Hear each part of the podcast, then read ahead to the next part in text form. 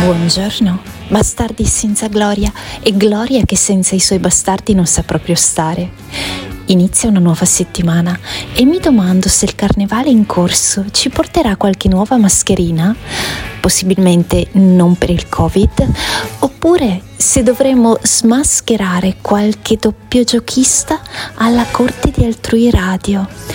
Eh già, perché di gossip qui non si è mai sazi, così come di rock and roll. E dunque apriamo le danze. Io sto già ballando.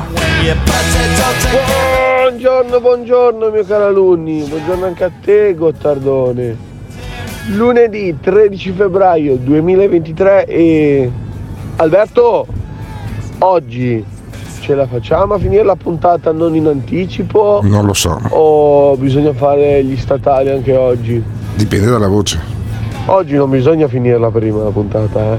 Perché oggi è lunedì, inizia la settimana, andate a fanculo! Dai, è tutta, Simo.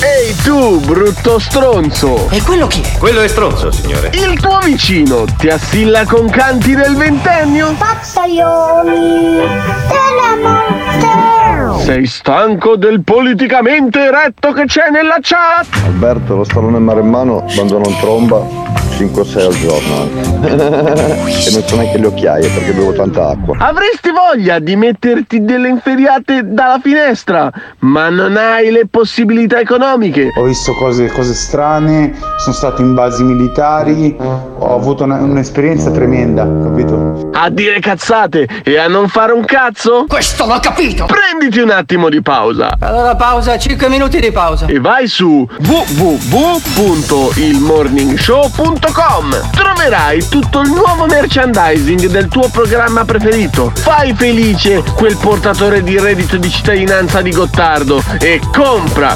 compra, compra! Se ami il morning show, indossalo! Lo sapevo, sono circondato da stronzi. Buongiorno! 13 febbraio 2023 Sante Fosca e Maura e ricordate la verità è la più bella delle certezze usatela sempre ciao Gente di tutta Italia, ascoltate! Sì, dico proprio a voi! Voi fascisti o comunisti, terrestri o asgardiani, cristiani o seguaci del maligno, cisgender o gender fluid, pro-vax o no-vax, contribuenti o retributivi. Il Morning Show è un programma senza filtri. Ogni riferimento a fatti e persone reali è del tutto in tono scherzoso e non diffamante. Se le parole forti e le idee sguaiate vi disturbano, avete 30 secondi per cambiare canale. Dai, stai qui, ti divertirai, tu vedrai che non lo lascerai. Se vuoi stare bene tu non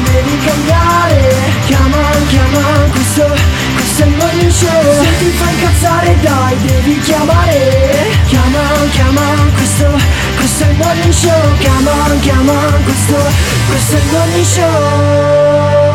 Ladies and gentlemen, mesdames et messieurs, damen und herren, adesso per voi Alberto Gottardo e Simone Alunni. E basta, e basta perché il principe non c'è e quindi siamo io, Simone Alunni, alla parte tecnica, ogni tanto interviene, ma comunque interviene Simone con le sue canzoni e con le sue creazioni, ne sentiremo una di clamorosa che ha fatto con ehm, una canzone mh, cantata, dal, cantata è una parola grossa, eh, da- dal, dal matto dal matto di riferimento, quello di Orbetello, quello amico dello stallone maremmano.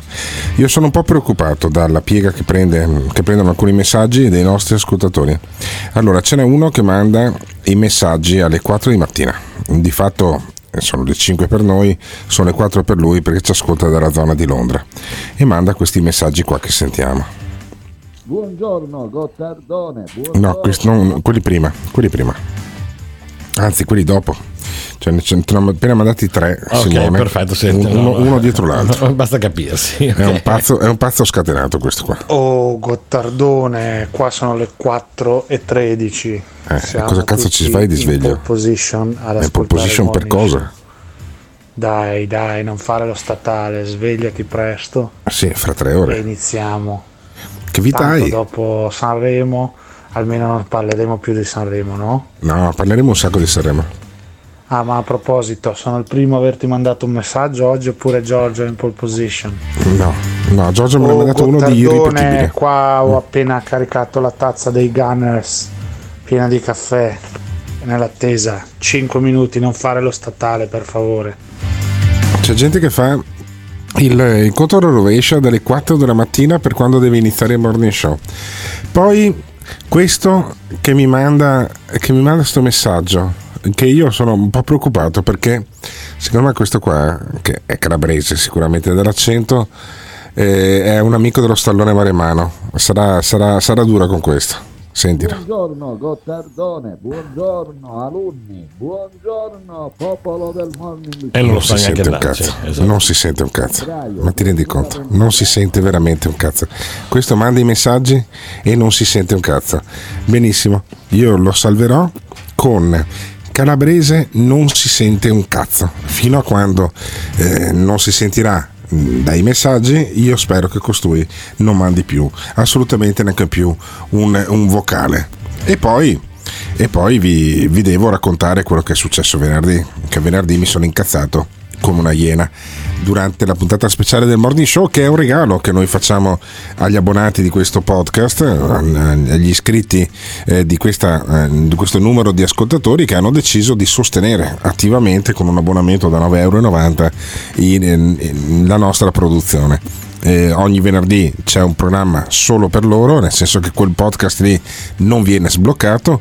Mm, abbiamo parlato delle foibe, eh, sono state dette delle cose gravissime, secondo me. Poi chi le ha dette mi ha mandato anche dei messaggi cui dicendo: No, ma sai, io intendevo questo, io intendevo quello. Insomma, mi sono molto incazzato. Quindi, una parte di questo programma è la scaletta che dovevamo fare eh, venerdì, ma poi è stata travolta un po' dai messaggi che avete lasciato, un po' del mio giramento di coglioni. Io devo dire, poi ci sono dei messaggi che mi confortano. Ad esempio, c'è un ascoltatore che mi ha spiegato da dove ha tratto il budget dei 9,90 euro al mese e l'ha tolto di bocca, letteralmente, ai bambini in Africa. Senti che roba.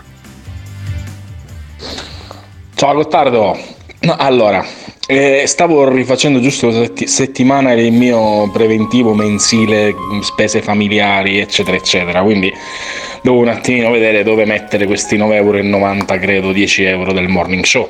Io purtroppo alle 7 del mattino sono sveglio, ma non posso sentire purtroppo la diretta per problemi figli, lavori, eccetera, eccetera. Quindi alla fine voglio che tu sappia, che, che- tu sia cosciente del fatto che sono così dipendente dal fottutissimo merdazza di, porn- di Morning Show che visto che non potevo aggiungere altre quote mensili ai già vari Netflix, Prime, eccetera, eccetera, ho deciso di eh, togliere, togliere eh, il, mio, dice, il mio finanziamento mensile a qualche bambino negro in Africa che avanti, portavo avanti da circa non so quanto, 15 anni, credo, 14 anni con Save the Children risparmiare questi 14 euro mensili in modo da investirne 10 nel podcast del morning show e quei 4, boh, non lo so, una birra magari, quello che sia. Ok? Quindi sappilo, sii contento e hai tolto da mangiare a un bambino africano. Dovevi saperlo. Ciao! No, ma non sono stato io a togliere i 15 euro a Save the Children, che poi fa la pubblicità sulla 7. John ha due anni, è malnutrito e morirà se tu non fai il lascito testamentale, se non ci lasci la cessione del quinto, 20 euro al mese, di cui credo 10 serviranno per pagare la campagna spot sulla 7 e poi altri 5 servono per pagare l'operatore professionista che è andato lì in Africa dove muoiono i bambini con un equipaggiamento da 2-3 mila euro per fare lo spot perché John sta morendo di fame men- è malnutrito io per carità mm, poi quelli di Save the Children ti fermano anche per strada e ti dicono no ma scusami ho solo bisogno di 5 minuti, ma scusami, ma quelli vengono pagati. E allora io mi domando alla fine se sia meglio abbonarsi al morning show o dare i soldi a Save the Children. Lo dico io che con le iniziative benefiche che abbiamo fatto ho sempre eh, fatto in maniera che alcune migliaia di euro arrivassero al QAM o ad altre eh, opere benefiche anche in Africa. Beh, abbiamo, Sentiamo- abbiamo aiutato anche i bambini di Vicenza mh, della, della sì. zona leucemica, Ma ne- ma ricordi, fatti- cioè, e, e- e ma là sono fatti- andati fuori, mi pare, sui Sì. 3-4 mila euro. Cioè, Ma sì, ma anche, anche questo Natale. Natale abbiamo raccolto dire- indirettamente o direttamente, comunque ho prova che i nostri ascoltatori hanno devol- devoluto circa 1500 euro in beneficenza. Non è la questione della beneficenza, poi ognuno decide di fare quello che vuole. Erano dieci anni che davi i soldi a quel bambino lì. Adesso quel bambino lì giocherà a basket probabilmente in, quante- in qualche centro d'accoglienza in Italia. Sentiamo il nostro, quello che lascia il buongiorno. Meno birre, meno donazioni in Africa, più morning show.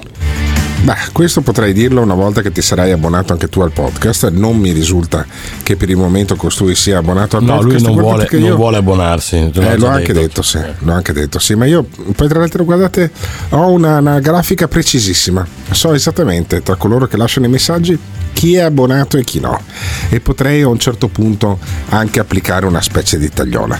Però ritornando a venerdì, ritornando a venerdì ehm, è successo che io mi sono sentito un po' come Paolo Villaggio, mi sono sentito non come Fantozzi, come Paolo Villaggio, perché la differenza tra Fantozzi e Paolo Villaggio è che Paolo Villaggio, che poi è stato travolto dalla maschera di Fantozzi, la gente dicevano, diceva per strada guarda c'è Fantozzi, ma non era Fantozzi, era Paolo Villaggio, che era una persona intelligentissima, molto sensibile, io non sono intelligentissimo, ma certamente sono molto sensibile e mi sono ritrovato nelle parole di Paolo Villaggio, ascoltatele con attenzione. Questa società nella quale viviamo è giusto o non è giusto? Il sospetto di tutti, soprattutto dei giovani che hanno cominciato a contestare e a, rimettere in discussione tutto. È veramente questo tipo di società consumistica piena di frigo, di televisioni a colori, di beni di consumo, di polaroid, di macchine? È la felicità? No, la verità è che tutti si sono accorti che il diavolo è l'opposto. Questo tipo di, felicità è altamente infelice. L'italiano medio, a mio avviso, si è riconosciuto nell'infelicità di Fantozzi. Fantozzi è l'ufficio, Fantozzi è l'amore, Fantozzi è il weekend, Fantozzi è l'utilitaria. Che Fantozzi sia felice o infelice, Fantozzi è così, è uno che rinuncia a tutto, non a una cosa, a vivere. A vivere in una società che lui capisce, sa invivibile, lucidissimo, non è tonto, lucidamente sa che ogni suo tentativo finirà in una catastrofe, però comunque continuerà disperatamente col sorriso sulle labbra a correre di catastrofe in catastrofe, perché non ha altra scelta.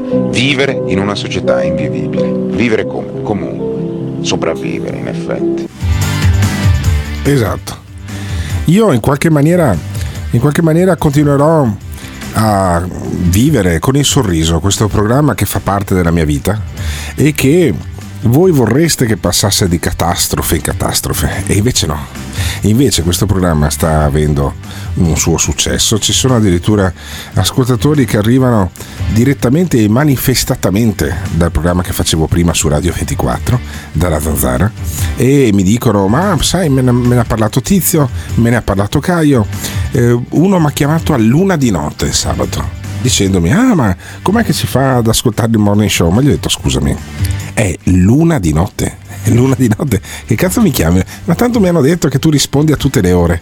Sì, è in astratto anche vero, non avendo io una vita e avendo un'amorosa che ormai si era assegnata al fatto che la gente mi chiama luna di notte, gli ho detto guarda, vai su www.morningshow.com e ti ascolti e ti scarichi l'app che è anche nuova, quella per Android, quella per Apple è nuova da un mese e eh, la gente è così, io lo vedo dai dati, lo vedo dai numeri, lo vedo dagli abbonamenti, voi state volendo bene a questo programma e io voglio bene ai nostri ascoltatori. Allora quando ho l'impressione, come è successo venerdì sera, che ci sia qualcuno che insinua che io faccia le cose per malafede, me la prendo sul personale, perché questo non è un programma che io faccio e allora ci mettiamo d'accordo che io dico una cosa, il principe che stamattina non c'è eh, dice un'altra, poi chiamo l'ascoltatore che però è stato chiamato da un autore e, e deve dire quella roba lì. No, qui è tutto vero, è tutto spontaneo e anche le rotture di coglioni sono autentiche. Per cui adesso mi è passata e andiamo avanti a fare il programma. Sentiamo i messaggi. Ecco, diteglielo a Mattia, diteglielo che si deve abbonare. che sganci i soldi! Merda! Devi sganciare i soldi! Abbonati! Ma non è che questo abbonamento al Monisho sta diventando un po' come eh, la messa in collegio dalle suore? Liberamente obbligatorio? Sì, sì, Se così bisogna iniziare a organizzarsi. Ai, È così. ai, ai. È così, è così e poi c'è Giorgio. Giorgio è il nostro matto, un altro che non si abbona, ma dovrei essere io che mi abbono a Giorgio, non il contrario. Sentiamo Giorgio. Perché voi pensate che i soldi arrivano ai bambini dell'Africa o, do- do- o do- o dove devono arrivare? Ma quanto siete ignoranti, mamma mia, mamma mia. Sveglia, porca puttana! Sveglia, sveglia. Vabbè. Allora, a proposito di geni e di matti, c'è un genio che è anche un matto, che è il nostro Stefano Beccacece, che è uno che segue tutti gli anni, anche per il Morning Show, il Festival di Sanremo, è uno che ne scrive su Radio Music, è uno che in qualche maniera mh, ne sa, ne sa sia di radio eh, che di musica e la dimostrazione che Stefano Beccacece ne sa ce l'abbiamo dalla registrazione della puntata di lunedì scorso. Lunedì scorso ho fatto una domanda molto precisa, lui ha dato una risposta molto precisa e cazzo se ci ha beccato. Se avessi scommesso 50 euro ne avrei vinti 400 in quel momento lì, ma sono un coglione, non, ho- non sono andato alla SNAI, non ho aperto un, un sito internet a caso per fare le scommesse sul vincitore di Sanremo, ma l'anno prossimo lo faccio perché quest'anno eh, ci ho rimesso 400 euro di vincita. Sentiamo il pronostico, la profezia di Stefano Beccacece. Ma eh, chi vincerà il Festival di Sanremo? Dimmi chi vincerà il Festival di Sanremo che vado a giocarmi 5 euro. Allora, chi vincerà non te lo so dire, io ti, po- ti posso dire che punterei su Mengoni. eh, Mengoni. Marco Mengoni. Marco direi, Mengoni. allora, podio, allora, podio, però non posso, non so dirti le posizioni, podio, eh, Mengoni, ultimo Giorgia, outsider Elodie, poi io spero che arrivino tra i primi cinque i coma cose, ma questo è un altro discorso. Ok, quindi Mengoni, ultimo e Giorgia con Elodie e Comacose che sono gli outsider. Sono- è il tuo pronostico nella prima giornata, nella prima eh, nottata di Sanremo. Chiedo a Simone Alunni poi di mettermi via questo pronostico e vedremo alla fine lunedì della settimana prossima vedremo quanto ci ha beccato eh, Stefano Beccacece e se il pronostico mio sarà rispettato. Cioè, secondo me questo è l'ultimo festival di Sanremo di Amadeus. Effettivamente io non so se questo sia stato l'ultimo festival di Sanremo di, di- di Amadeus, anche se tira eh, quell'aria lì perché si sono incazzati eh, quelli di, di Fratelli d'Italia eh, perché Fedez ha strappato una foto eh, di, di- di un tizio, di un viceministro che era che durante un addio al celibato si era eh, travestito da SS, ma insomma, a parte questi piccoli incidenti, devo dire che eh, Stefano Beccacece ci ha, ci ha beccato, ci ha beccato d'altronde con un cognome del genere. eh, non poteva non beccarla, è un inside joke che fa di una tristezza infinita, mi sono intristito solo a dirlo, ma sentiamo i messaggi dei nostri ascoltatori ancora.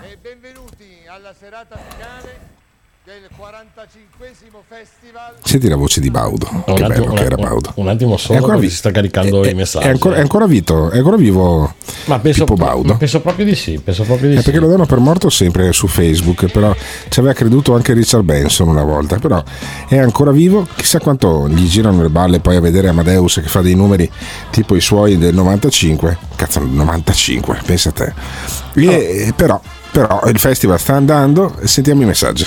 Ok.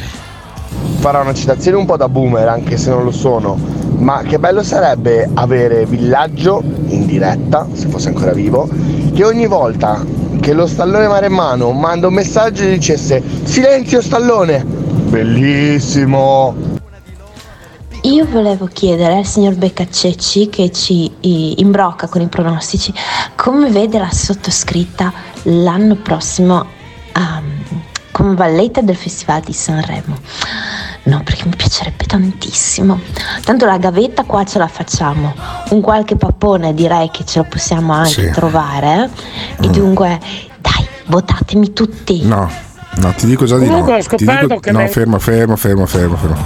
Ti dico già di no e ti dico anche perché non sei negra e quindi non hai le chance che ha avuto la Egonu e in qualche maniera non sei fidanzata di un direttore di testata importante, per cui credo che sia abbastanza difficile che tu possa pensare di fare la valletta a Sanremo, amica mia, puoi fare la valletta radiofonica, la, la, la valletta in voce.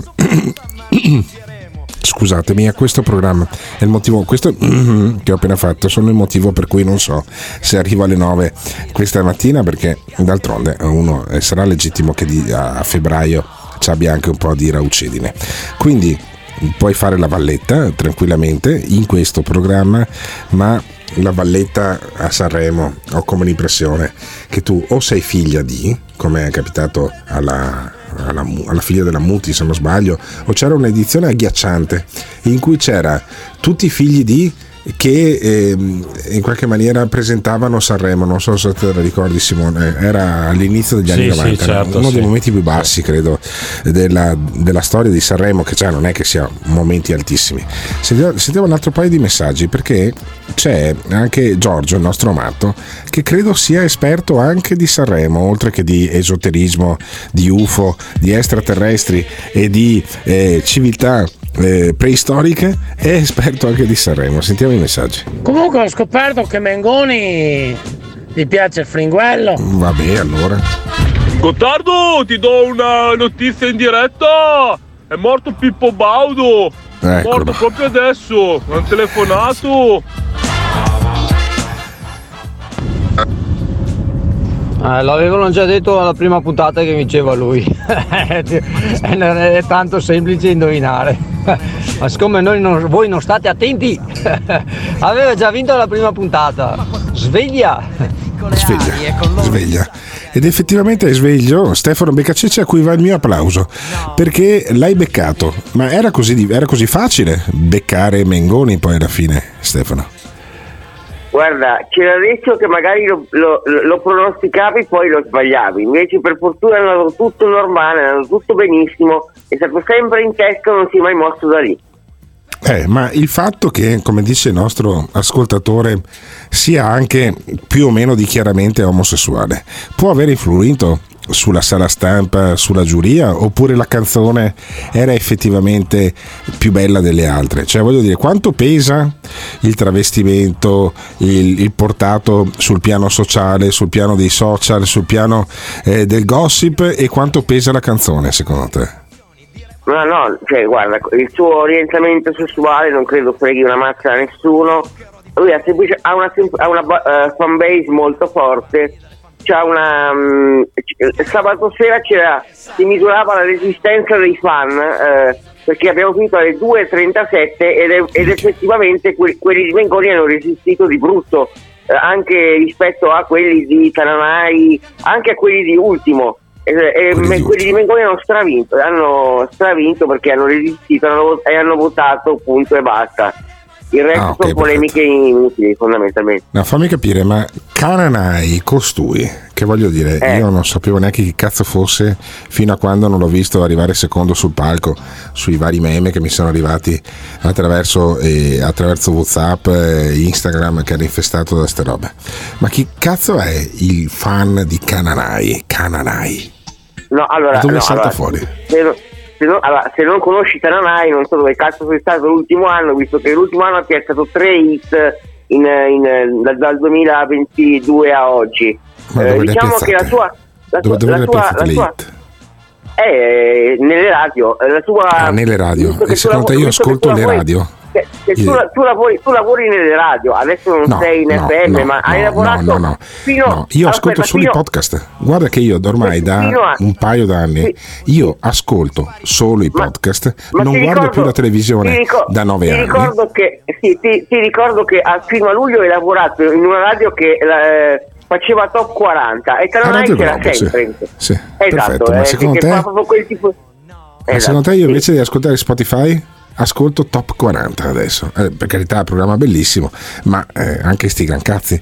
Però questo Cananai, questo Cananai Eh. ha piazzato tre hit e quindi ha i suoi fan e alla fine è uno scontro tra fanbase, è uno scontro tra ultras poi alla fine. È come se l'Inter il, ehm, il campionato lo vincesse non per i gol che fa Martinez o molto più eh, raramente eh, Geco per non parlare di Correa, ma perché i tifosi dell'Inter urlano più forte eh, dei tifosi del Milan. Eh, più, più- più o meno, più o meno è così. Poi, Sì, eh, ma capisci che è una follia. Allora, sai, allora, aspetta, sai, eh, sai che cosa? È che Saranai, eh, il, il pezzo di quest'anno, lo abbiamo capito al, al, al te- al terzo o quarto giorno perché parlava, cioè, si basa sulla storia vera di un, un soldato che, un soldato che combatte in Ucraina e sulla moglie che, è, che, è scappa- che si è rifugiata in Italia, quindi è un amore a distanza con lui che rischia di rimetterci la pelle ogni due per tre. Non lo so, sono agghiacciato da questa cosa. Cioè, voglio dire, sarà. mm, eh, eh, questo pezzo secondo te impatta di più di Generale di De Gregori, per esempio, o, di, o dei pezzi di John Baez, no? Eh, No, una volta avevamo Don John Baez, tutto- avevamo. Allora, tutto, ah, tutto era portato, tutto, tutto- era portato a Sanremo, quest'anno De Gregori a Sanremo non c'era. No, certo. che ci venga tra l'altro beh, sì, ma quindi chiaro, in questo momento, uno- in questo momento si parla di Taranai piuttosto che di De Gregori che poi non ho Eh, capito se è Cananai, Tananai, No, cioè, con la che T cazzo di con la Con la T di Torino. Ma Eh, è Tananai. Torino. Vabbè. si chiama lo so. Alberto tra l'altro il nome proprio eh? Ah, Sì. benissimo, ok, benissimo. Eh, ok, ottimo. Eh, sono contentissimo di questa cosa qua. Però quindi c'è questo Tananai, poi c'è questo ultimo. Poi, ultimo chi è? Ultimo aveva vinto Sanremo l'anno scorso, no? No, no, ultimo ha rosicato, due- ha rosicato un paio di anni fa per essere arrivato secondo. Quest'anno puntava a vincere, ma è arrivato quarto.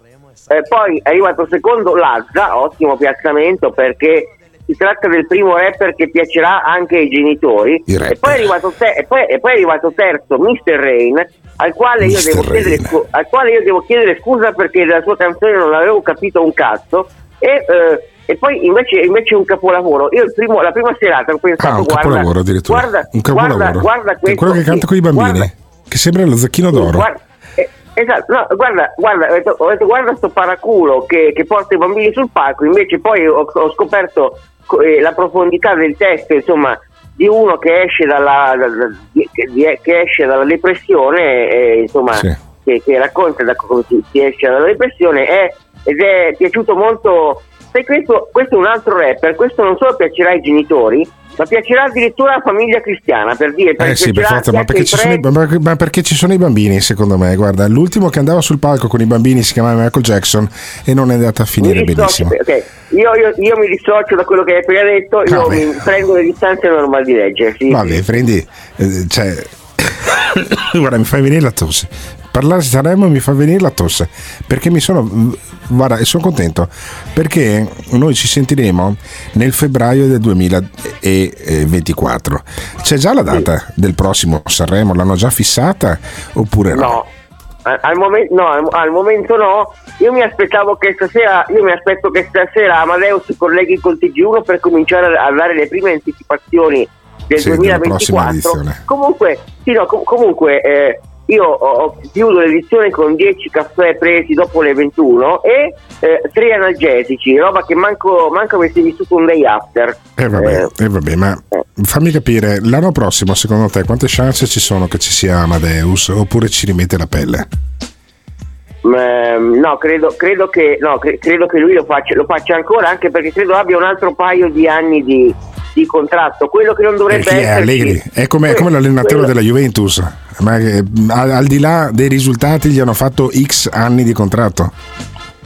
Quello, quello che non ci sarà probabilmente sarà eh, Fiorello che evidentemente ha, ha la stessa età ma proprio ma non, ehm, ma non riesce, riesce a, a reggere più una trasmissione dopo l'una in diretta per cui probabilmente Fiorello non ci sarà ma Amadeus credo che lo terranno su a forza e Cattelan dovrà, anzi Cattelan siamo tutti incazzi dovrà aspettare un altro decennio per condurre Sanremo. Vabbè, e allora, quindi noi per un altro decennio avremo Sanremo con Amadeus, un po' il nostro Pippo Baudo, Amadeus, che è più forte di ogni polemica e hanno parlato di un grande trionfo, hanno detto grande trionfo di Sanremo, ha fatto il 66% di share. Sì, e cos'è lo share? È la fetta delle persone che stavano guardando la televisione in quel momento. Due televisori su tre erano accesi su Sanremo. Il problema è che c'erano, stimati dall'Auditor, 10, me- 10 milioni di persone che stavano guardando Sanremo.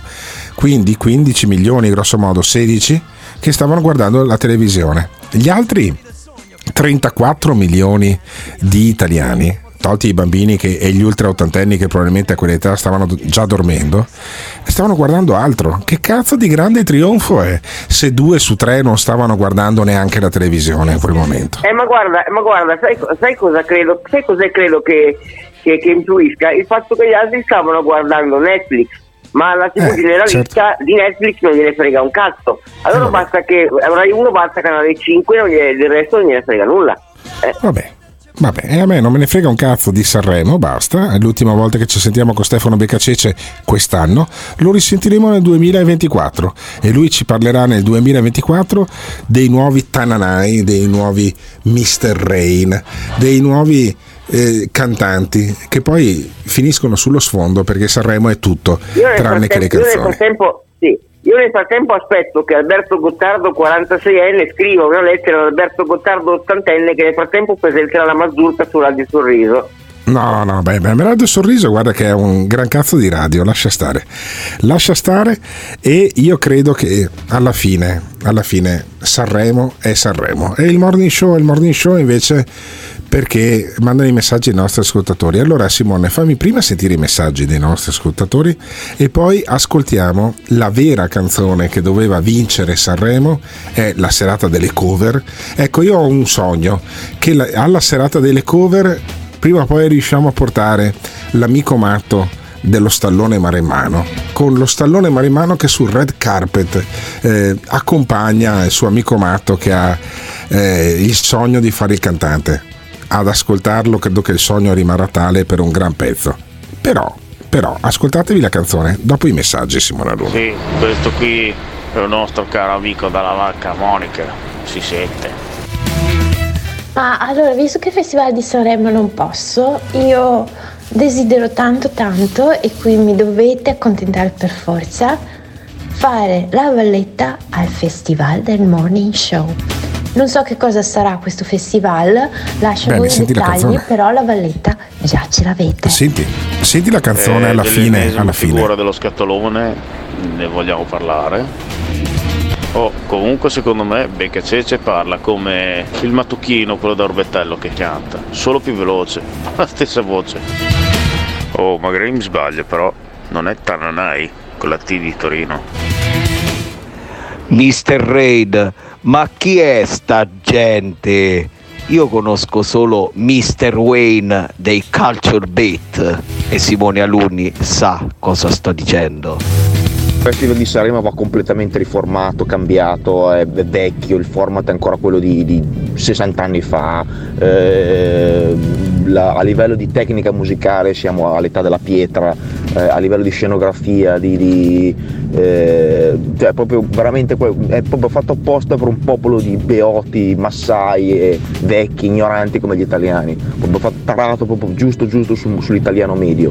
Se tu prendi l'Eurosong Festival non, non è nemmeno para- è proprio un altro, un altro sport, un'altra, un'altra, un'altra dimensione, un altro pianeta.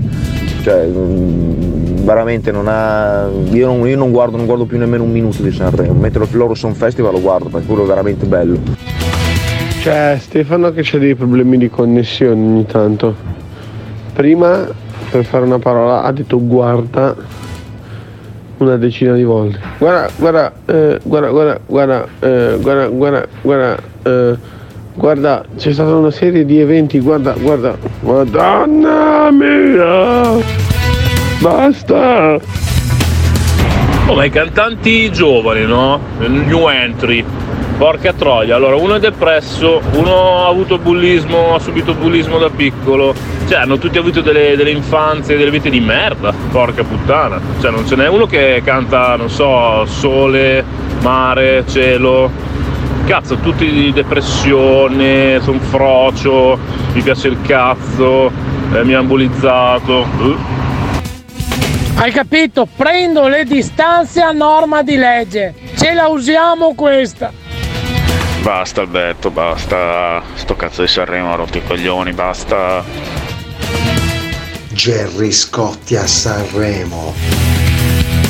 È questo il motivo per cui spopolano i podcast e le persone come me a volte ascoltano radio mitologi, tutta musica anni 70, 80 e 90, che la musica di oggi fa cagare. Sanremo se non avesse avuto la Ferragni, la Egonu, la Francini, quella grande strafica che ha sceso la scalinata mm, venerdì sera che non mi ricordo come si chiama, non se lo inculerebbe nessuno per le canzoni, perché sono raccapriccianti, totalmente raccapriccianti. L'unica puntata bella di Sanremo sono sempre le cover, gli altri fanno cagare. E se non ci fossero le cover, sempre canzoni di una volta, però alla fine, sempre canzoni di una volta. Spettacolo. Ciao belli! Siamo costretti a parlarne, sei costretto a parlarne Alberto, perché anche a me non me ne frega un cazzo del festival, perché tira fuori tutti spunti sociopolitici. Musica zero, eh, che è veramente aberrante la musica del festival.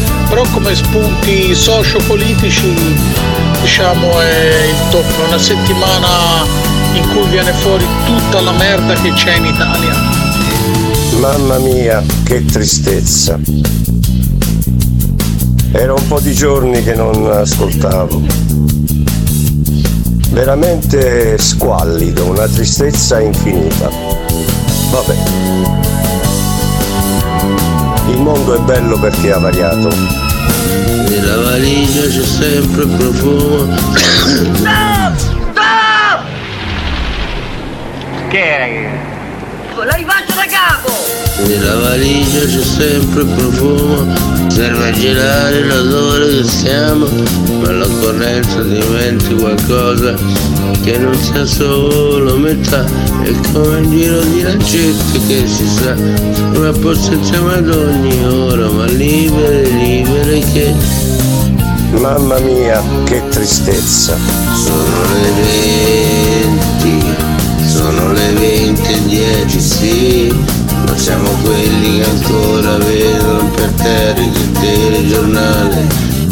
Siamo contenti di rivedere vecchi film che bianco e nero potrei immaginare. Oh, oh, ma non sembra normale che anche il lago stia fermo lì a portata di mano. Oh, oh. Sono le 20, sono le 20 e 10, sì. Boh, non capisco perché la gente si accanisca tanto col Festival del Sanremo. Scusate, ma quanto fa cagare questo al di là del contenuto, soprattutto a livello musicale, cioè veramente una merda, inascoltabile, fa cagare proprio. No, no ragazzi, eh, state, state cadendo veramente in basso. This is the morning show. Vai Topo Gigio! Sono le 20 e 10, sì! di Gottardo, alunni e pazzi e cazzi vari, il nuovo jingle del Morning Show. Dirige l'orchestra il maestro Simone Alunni, cantano gli Orbetelli. Non sono bravissima? Dai, assumetemi. Beh, che capolavoro! Un capolavoro dal maestro Simone Alunni. Mamma mia, mamma mia. Eh, effettivamente, è una, cosa, una delle cose più geniali che abbia mai sentito. Eh, la mia voce stamattina, come avete sentito, sono eh, sfatto, non, non ne ho, però andiamo avanti. Andiamo avanti sentendo Paola Egonu. Paola Egonu chi è? È una ragazza con i genitori eh, nati in Nigeria, lei nata in Italia, poco distante da dove vivo io, a Cittadella, che è un paesotto di 20.000 abitanti, gestito da leghisti ormai negli ultimi 30 anni, gente anche abbastanza feroce, però mm, da lì a dire che è un posto eh, razzista eh, ne corre. Lei prima e durante il festival ha rilasciato delle interviste dicendo eh se io ci avessi un figlio della pelle nera eh, vivrebbe lo schifo eh, che ho vissuto io e i diritti civili e le minoranze di una che poi lavora in Turchia perché gioca in Turchia a pallavolo la Turchia non è che proprio brilla però eh, Paolo e Agono hanno fatto molto discutere, per que- anche per queste dichiarazioni che sentiamo adesso. Questa sera non sono qui a dare lezioni di vita, perché alla mia età sono più le cose che posso imparare di quelle che posso insegnare. Cerco di ricavare da ogni giorno un insegnamento e così è stato anche nelle ultime settimane di avvicinamento al festival.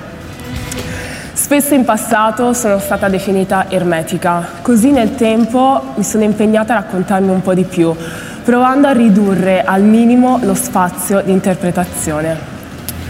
Questo non ha evitato comunque che alcune frasi venissero strappate dal contesto, tagliate, incolla- incollate in senso casuale e fiondate sui giornali come titoli usati per far rumore. Ho imparato che ogni pensiero, una volta che si trasforma in parola e viene condivisa con qualcuno, non è più sotto il pieno controllo di chi l'ha pronunciata. Questo mi ha ricordato che dovremmo sempre risalire all'ordine, all'originale. Eh, neanche capace di leggere, cazzo. Cioè, dopo dovresti dare eh, de- delle lezioni. Però Paolo Egonu ha dato scandalo nel mondo già predisposto magari a trattare i neri come se fossero persone diverse o come se fossero italiani di serie B quando sono cittadini italiani. In qualche maniera Paolo Egonu ha svolto perfettamente la sua funzione, che era quella di far parlare di sé, di far parlare. Certo ha dimostrato che non solo i calciatori fanno pena eh, quando intervengono nel Festival di Sanremo, persino uno grandissimo eh, come Zlatan Ibrahimovic mi aveva fatto esplodere le palle dopo 20 secondi, ma anche Paolo Egonu che invece di usare i piedi usa le braccia, ma certamente la testa. Molto di meno, anche perché altrimenti leggerebbe, cazzo, una, già una che legge sul palco fa abbastanza pena e sentiamo ancora la Egonu nella seconda parte.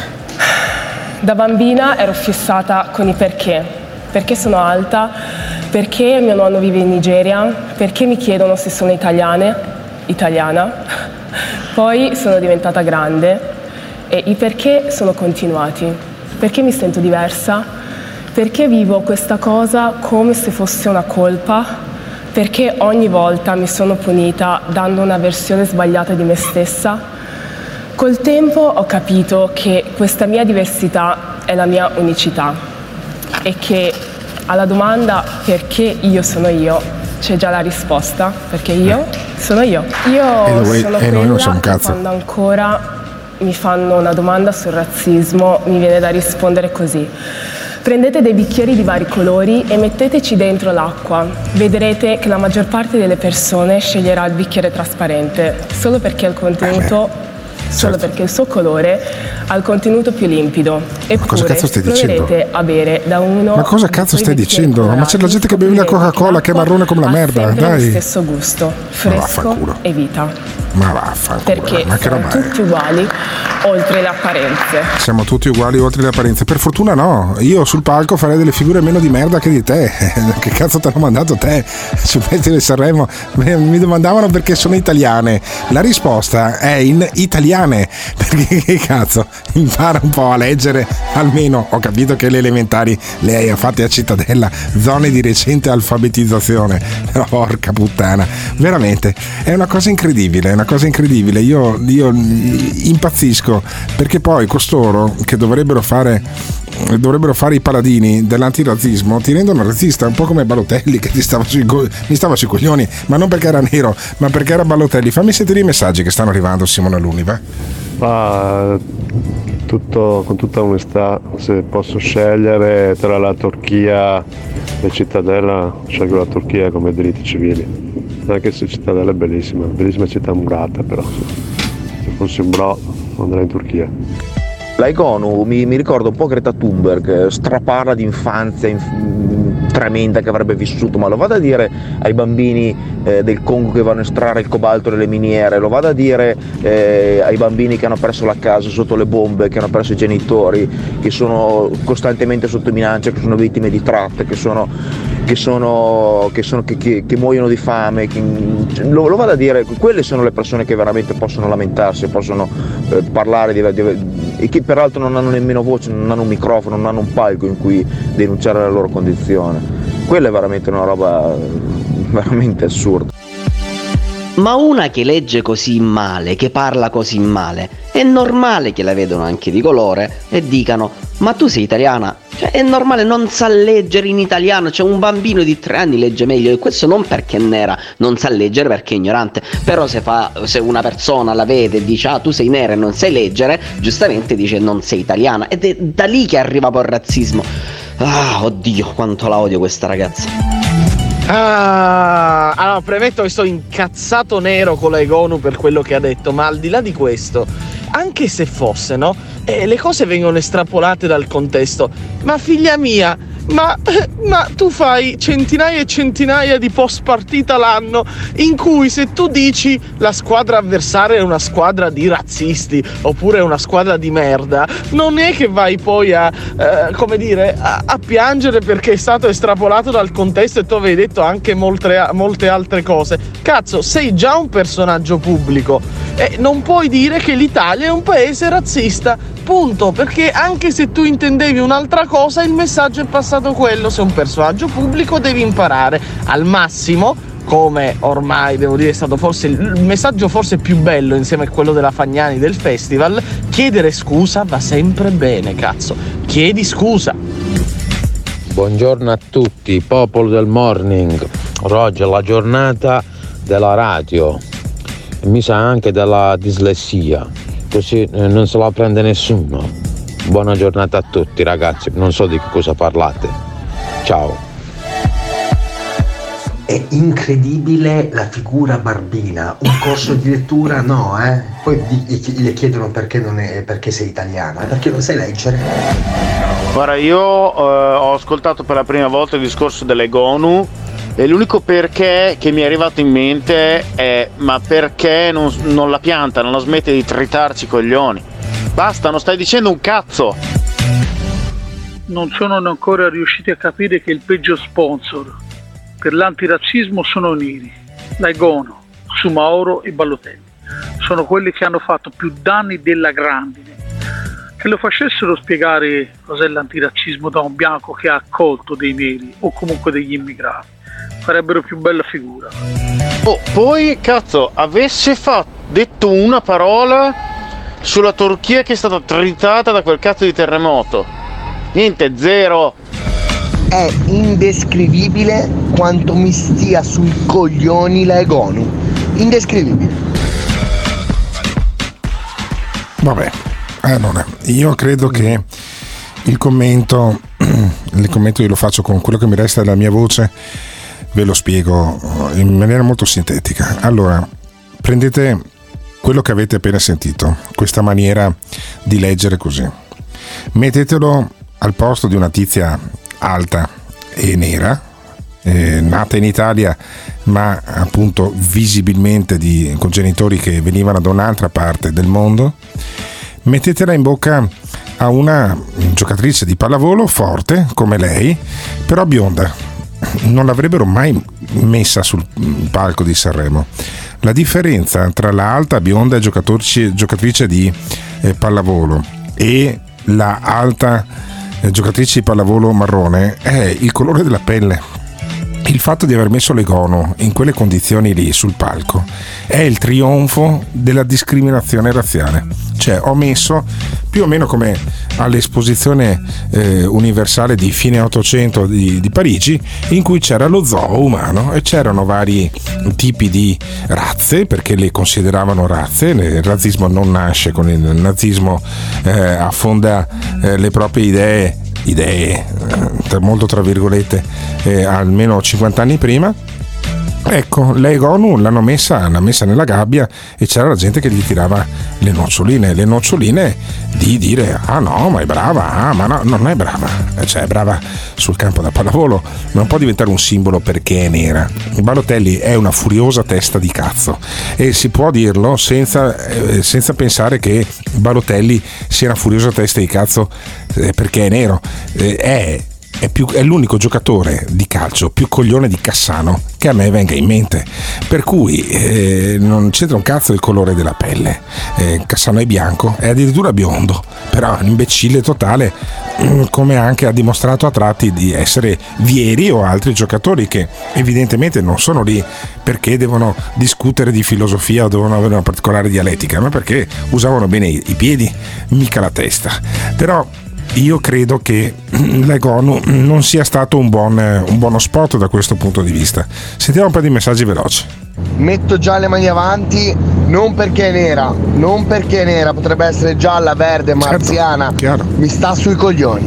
Eh beh sì, legittimo. E poi vorrei ricordarvi ragazzi, 25.000 euro per sta roba. Eh vabbè, oh però d'altronde è un simbolo, è, è, un brand e allora a questo punto la gente paga. Io credo che vada fatta una riflessione, ma allora, sono gli italiani che sono razzisti? Essere neri è un inferno, come diceva eh, il, ehm, il nostro, il, la nostra Egonu, oppure alla fine, alla fine cioè, è, lì, è, lì, appunto perché era nera, è stato un valore aggiunto per lei i 25.000 euro col cazzo che gliel'avrebbero data ad una, ad una bionda? Diteselo al 379 24 24 161 perché poi continueremo a discutere di queste cose qua. Stamattina mi sono alzato con un pensiero serio. Ieri parlavate dei migranti, eh, nordafricani, africani, eccetera. Achtung, Achtung. La povertà è un costo. Ma carico residuale e sacchetti a perdere, che differenza c'è? Questo è un paese che prima o poi farà una brutta fine. Achtung, Achtung. Compito dello Stato è salvare vite umane. È inevitabile che ciò avvenga. Chi sbarca in Italia sbarca in Europa a dividere se scappi dalla guerra o se cerchi la pagnotta non è il governo Meloni o la nostra cattiveria, ma è il diritto internazionale che divide i rifugiati dalle guerre e ci sono delle regole da provare a rispettare. Achtung, Achtung. Siccome non possiamo dare la pagnotta a tutti coloro che vogliono venire in Italia, il problema è come li selezioniamo? Li facciamo selezionare agli scafisti o li selezioniamo in base a quelli che magari hanno più difficoltà, più, sono più fragili? Achtung, Achtung. Questo è un paese che farà una brutta fine. Achtung. Achtung. È inevitabile che ciò avvenga. Achtung. La domanda è perché stanno facendo questo? Chi è che sta facendo questo? Achtung. Chi sostiene questa immigrazione clandestina? Achtung, Achtung. Chi è il burattinaio? This is the morning show. È vero, questi approcci che cioè, servirebbero per riportare a livello eh, sono proprio pietosi, come le quote rosa, la stessa cosa, cioè, perché dai le quote rosa? Non esiste.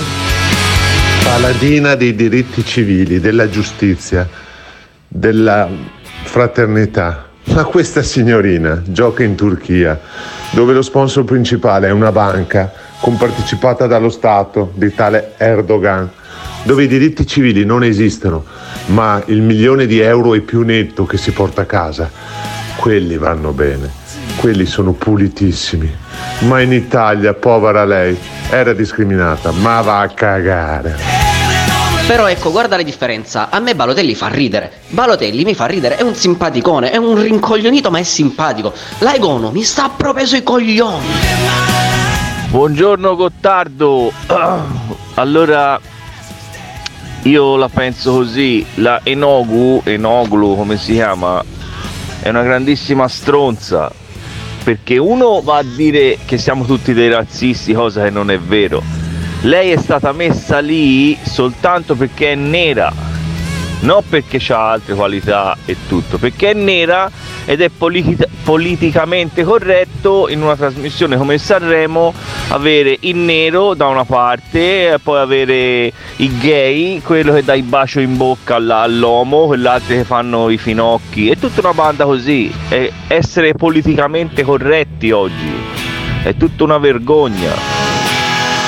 Allora per condicio anch'io voglio fare un monologo al morning show in cui parlo dell'essere discriminate perché sono bionda. E allora? Come lo vedete? No, io oggi veramente sto facendo ultra marchette proprio perché voglio fare la valletta del festival del Morning Show, davvero. Fatemi sapere chi è il pappone che devo contattare, ma Eh, Simona Lune. eh, non me ne vogliano le femministe. Io mi metto a 90 per Mamma il Mamma mia. Allora, se ti discriminano perché sei bionda, eh, eh, quando parcheggi hanno perfettamente ragione, non ho visto una bionda che, sap- che sappia parcheggiare in vita mia. Ma poi, se tu dici mi metto a 90, sei tu che ti autodiscrimini, cioè capisci? È lì, sei come l'Aigonu o sei come eh, Abubakar eh, Sumaoro. Però attenzione, attenzione perché adesso arriva la verità, arriva la Cassazione, arriva l'ingegnere di Nottingham. Ave, ave, ave all'ingegnere di Nottingham che per me è come l'ipnorospo, questa la capiamo in, quattro. Io voglio sentire in religioso silenzio l'ingegnere di Nottingham, la voce della scienza, la voce della razionalità. Allora, ehm, io inviterei tutti quanti un attimo a calmarsi, a fare una riflessione, perché il razzismo, prima di tutto, è una cosa seria, e poi ehm, la signora Egonu, eh, lei eh, come professione è, è pallavolista, adesso sta, si sta spostando verso il mondo dello spettacolo, e va bene così, però non è un maestro di comunicazione, non è un luminare, non è un premio Nobel, non è un giornalista, non è un, ehm, non lo so, una persona che comunque è abituata a comunicare con, il pub- con un grande pubblico tutti i giorni. Quindi ha detto una puttanata, ha sparato una puttanata. Però non è che diventa uno spot contro l'antirazzismo o diventa una cosa. Cioè, eh, come il razzismo è un attributo personale, anche la puttanata della, dell'Egonu è un, una- un attributo prima di tutto personale, ma soprattutto temporaneo. Cioè, ha detto una puttanata, va bene, diciamo che ha detto una puttanata e la finiamo là. Cioè, non ha senso stare qui a discutere, ehm, a pontificare su mm, delle frasi un po' uscite male di, di una signora che per carità cioè, è arrivata dove è arrivata, ma sicuramente da ragazzina eh, qualche, qualche episodio eh, brutto l'avrà anche subito. eh. Non è che ehm, adesso perché è, pallavo- è diventata pallavolista allora si cancella il passato. Ehi tu, brutto stronzo! E quello chi è? Quello è stronzo, signore. Il tuo vicino ti assilla con canti del ventennio? Pazzaioli della Sei stanco del politicamente eretto che c'è nella chat? Alberto, lo stallone maremmano quando non tromba 5-6 al giorno anche. e non so neanche le occhiaie perché bevo tanta acqua. Avresti voglia di metterti delle inferiate dalla finestra, ma non hai le possibilità economiche. Ho visto cose, cose strane, sono stato in basi militari, ho avuto una- un'esperienza tremenda, capito? A dire cazzate e a non fare un cazzo? Questo l'ho capito! Prenditi un attimo di pausa. Allora pausa, 5 minuti di pausa. E vai su www.ilmorningshow.com Troverai tutto il nuovo merchandising del tuo programma preferito. Fai felice quel portatore di reddito di cittadinanza di Gottardo e compra, compra, compra! Se ami il morning show, indossalo! Lo sapevo, sono circondato da stronzi. Io a Sanremo a mandare quel messaggio a posto delle GONU avrei mandato bello figo. Attenzione! Nel Morning Show vengono espresse opinioni e idee usando espressioni forti e volgarità in generale. Volgarità in generale. Se le vostre orecchie sono particolarmente delicate, vi consigliamo di non ascoltarlo. Questo è il morning show. Questo è il morning show. Questo è il morning show. Questo è il morning show. Alberto Gottardo se ne sta a Dubai E a Zurigo il principe cerca guai Se ti piace te vieni con noi Simone Luni chiama chi vuoi No, no, Simone Luni non deve chiamare nessuno, chiamiamo in causa i nostri ascoltatori, c'è Giorgio per esempio che ha lasciato un messaggio interessante. Ah, prendo un milione di euro all'anno, un milione di euro all'anno, porca la... Ciao belli. Cioè, allora, è uno dei giocatori, delle giocatrici più, di pallavolo più forti al mondo. Se le danno un milione, io spero che le diano di più all'anno per giocare perché è fortissima, va benissimo, Eh, cioè, c'è poco da fare. Io credo che sia eh, una bella cosa se glieli danno per giocare, se glieli danno per leggere male delle cose eh, dal palco di Sanremo, invece quello alimenta poi un razzismo che c'è che c'è nei confronti di eh, chi nasce in Italia da genitori non italiani e viene trattato come straniero. C'è e viene alimentato da persone che poi fanno fatica a parlare in italiano. Perché voglio dire anche l'Apo Elkan fa fatica a parlare in italiano lo parla in maniera molto, eh, molto fantasiosa però lui c'ha i soldi e allora gli perdonano tutto. Se sei nero ti perdonano un po' di meno, se sei nero e anche un po' coglione ancora meno. E allora sentiamo un blocco di messaggi che arriva dalla eh, chat di Telegram del Morning Show eh, in cui alcuni nostri ascoltatori discutono poi di questo tema qua. Io lo sentirei tutto di fila Simone Luna. Cazzo Gottardone, sto ascoltando il podcast di oggi. Mamma mia Pasquale. Spero che hai approfondito, ma cazzo la puntata sul razzismo, tutte ste robe, dai, falla un'altra volta che ci sono anch'io. Cioè la mattina, perché al, al giorno non ci sono più al pomeriggio. Perché da me alle 5, io inizio a lavorare alle 5. Faccio 4 ore, quindi dalle 5 alle 9, a meno che non la fai un altro giorno. Però dai, fa quella dove si parla di, di, di, di nazionalità, di gruppi etnici, ci voglio essere, ti prego. E infatti, infatti la Lo stiamo facendo adesso. a Pasquale, gli faccio un discorso, ma comunque quando veniamo poi dopo lo voglio spiegare. Sì, ma infatti. Papa fascista, Pasquale seduti. Perfetto, ottimo, ottimo, è proprio questo lo spirito. sicuramente Adesso, fermo, fermo un attimo. Lo spirito è questo, non è che eh, ci si educa attraverso questo programma, Mm, non- non- questo programma non è educativo, eh, anzi è molto dis- diseducativo.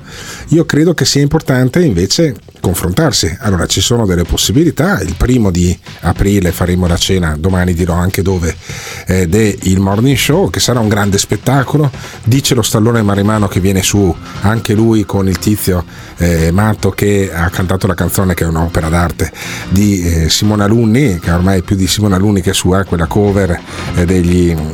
che- come si chiamava quel gruppo lì? Audio, audio 2. Audio Audio 2, di Audio 2 che sembrava praticamente Battisti resuscitato. E io credo che sia eh, bello poi anche avere la voglia di confrontarsi. Poi ci sono delle persone con cui è praticamente impossibile confrontarsi, tipo il papà fascista. Ma sicuramente sti negri di merda sono più protetti, quello è poco ma sicuro, croc. Comunque, quando noi nel Veneto per chiamare uno lo chiami, oh Brombe! Dunque per me bro sta tanto quanto a Brombe. Cariego dice che bro vuol dire brown. Sì, in effetti diciamo il colore della merda ce l'hanno sta gente.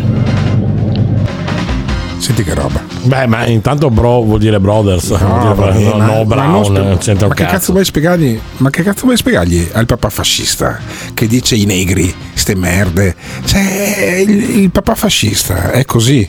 Sarà anche lui alla, alla cena del morning show il primo di aprile e chi vorrà ci parlerà. Io con il papà fascista ormai di queste robe qua non ne parlo neanche più perché mi incazza e basta. E non, eh, ha fallito la scuola elementare, la scuola media, nell'aprirgli il cervello e devo riuscirci io. Mm, Assolutamente no, non- eh, il papà fascista ormai è così, è irridimibile, eh, chiaramente poi accende sempre dei piccoli flame. Sentiamo i messaggi dei nostri ascoltatori. Ecco, io tra bello figo e laigono scelgo bello figo tutta la vita.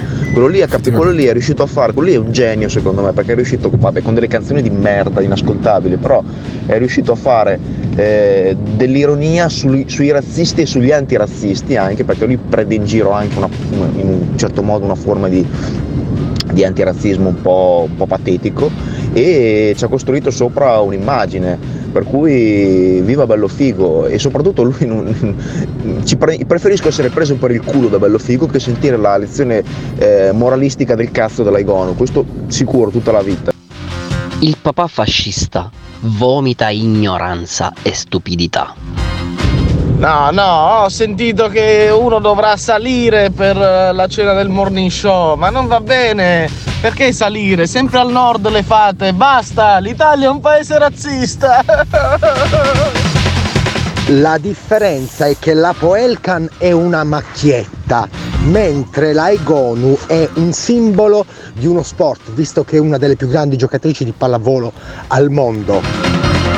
Io credo che razzisti lo siamo, è inutile nascondersi dietro false verità, eccetera, eccetera, dietro a un dito. Siamo, siamo razzisti, lo siamo tra nord e sud, quindi questa è una battaglia che ormai porto avanti, tipo Don Chisciotte, va. Il discorso non è che siamo razzisti eh, sulla, sulle GONU, eh, il problema è che ci ha detto siamo tutti razzisti e si è presa 25.000 euro. Tutto qui, questo è quello che più mi, mi lascia pensare.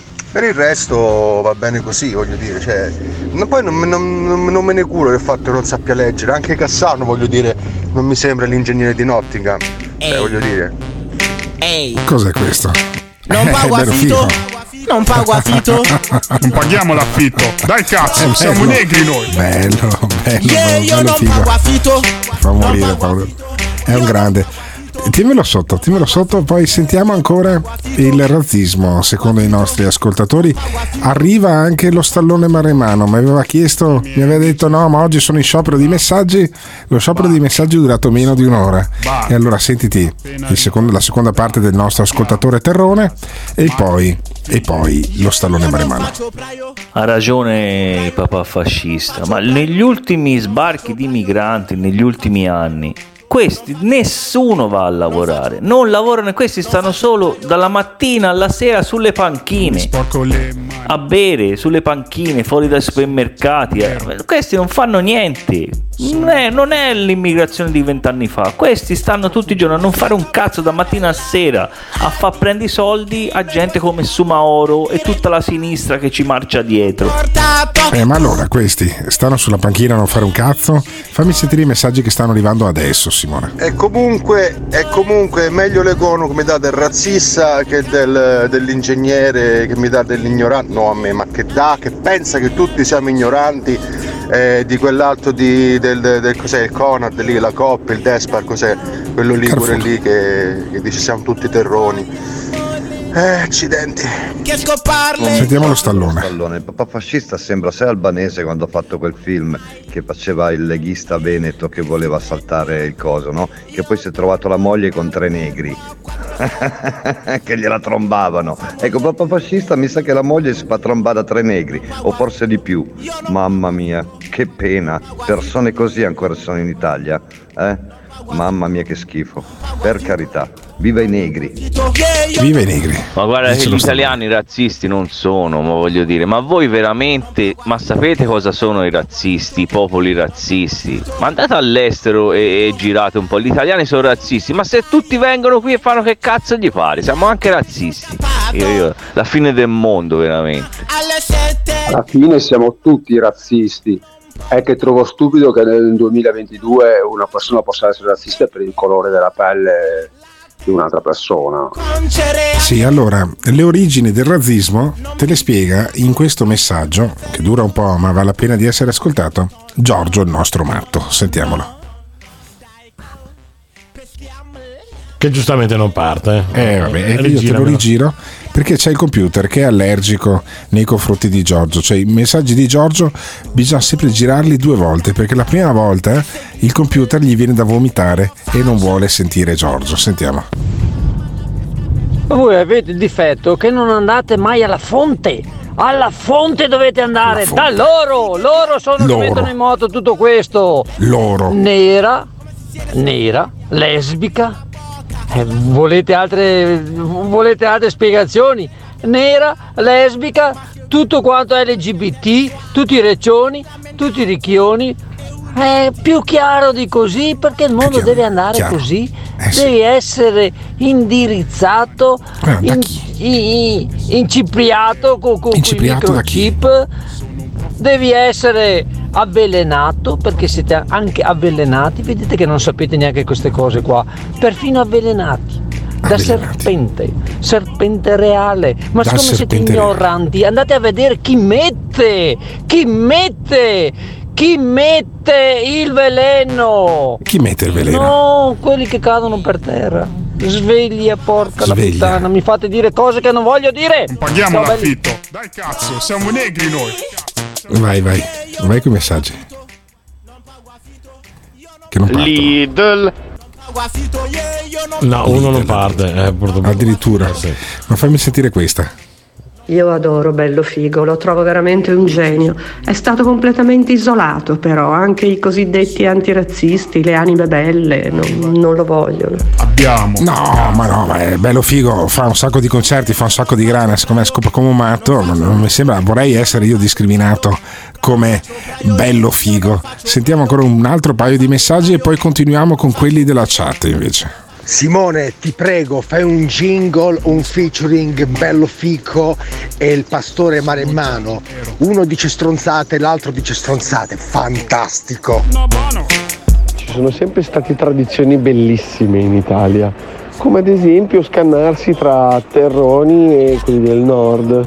Certo. E ora perché il nostro amico ascoltatore è permaloso bisogna finirla. Mai, mai. Avevamo i terroni e ora abbiamo un'evoluzione, i terroni permalosi. Ma andate a fare in culo. Tutti i miei. che cazzo ha detto Giorgio? Fantastico, io l'adoro. Video. Oh maestro, sì, grazie. Mostrami il tuo serpente reale, maestro. Sono qui. Questo è il frocio di Giorgio.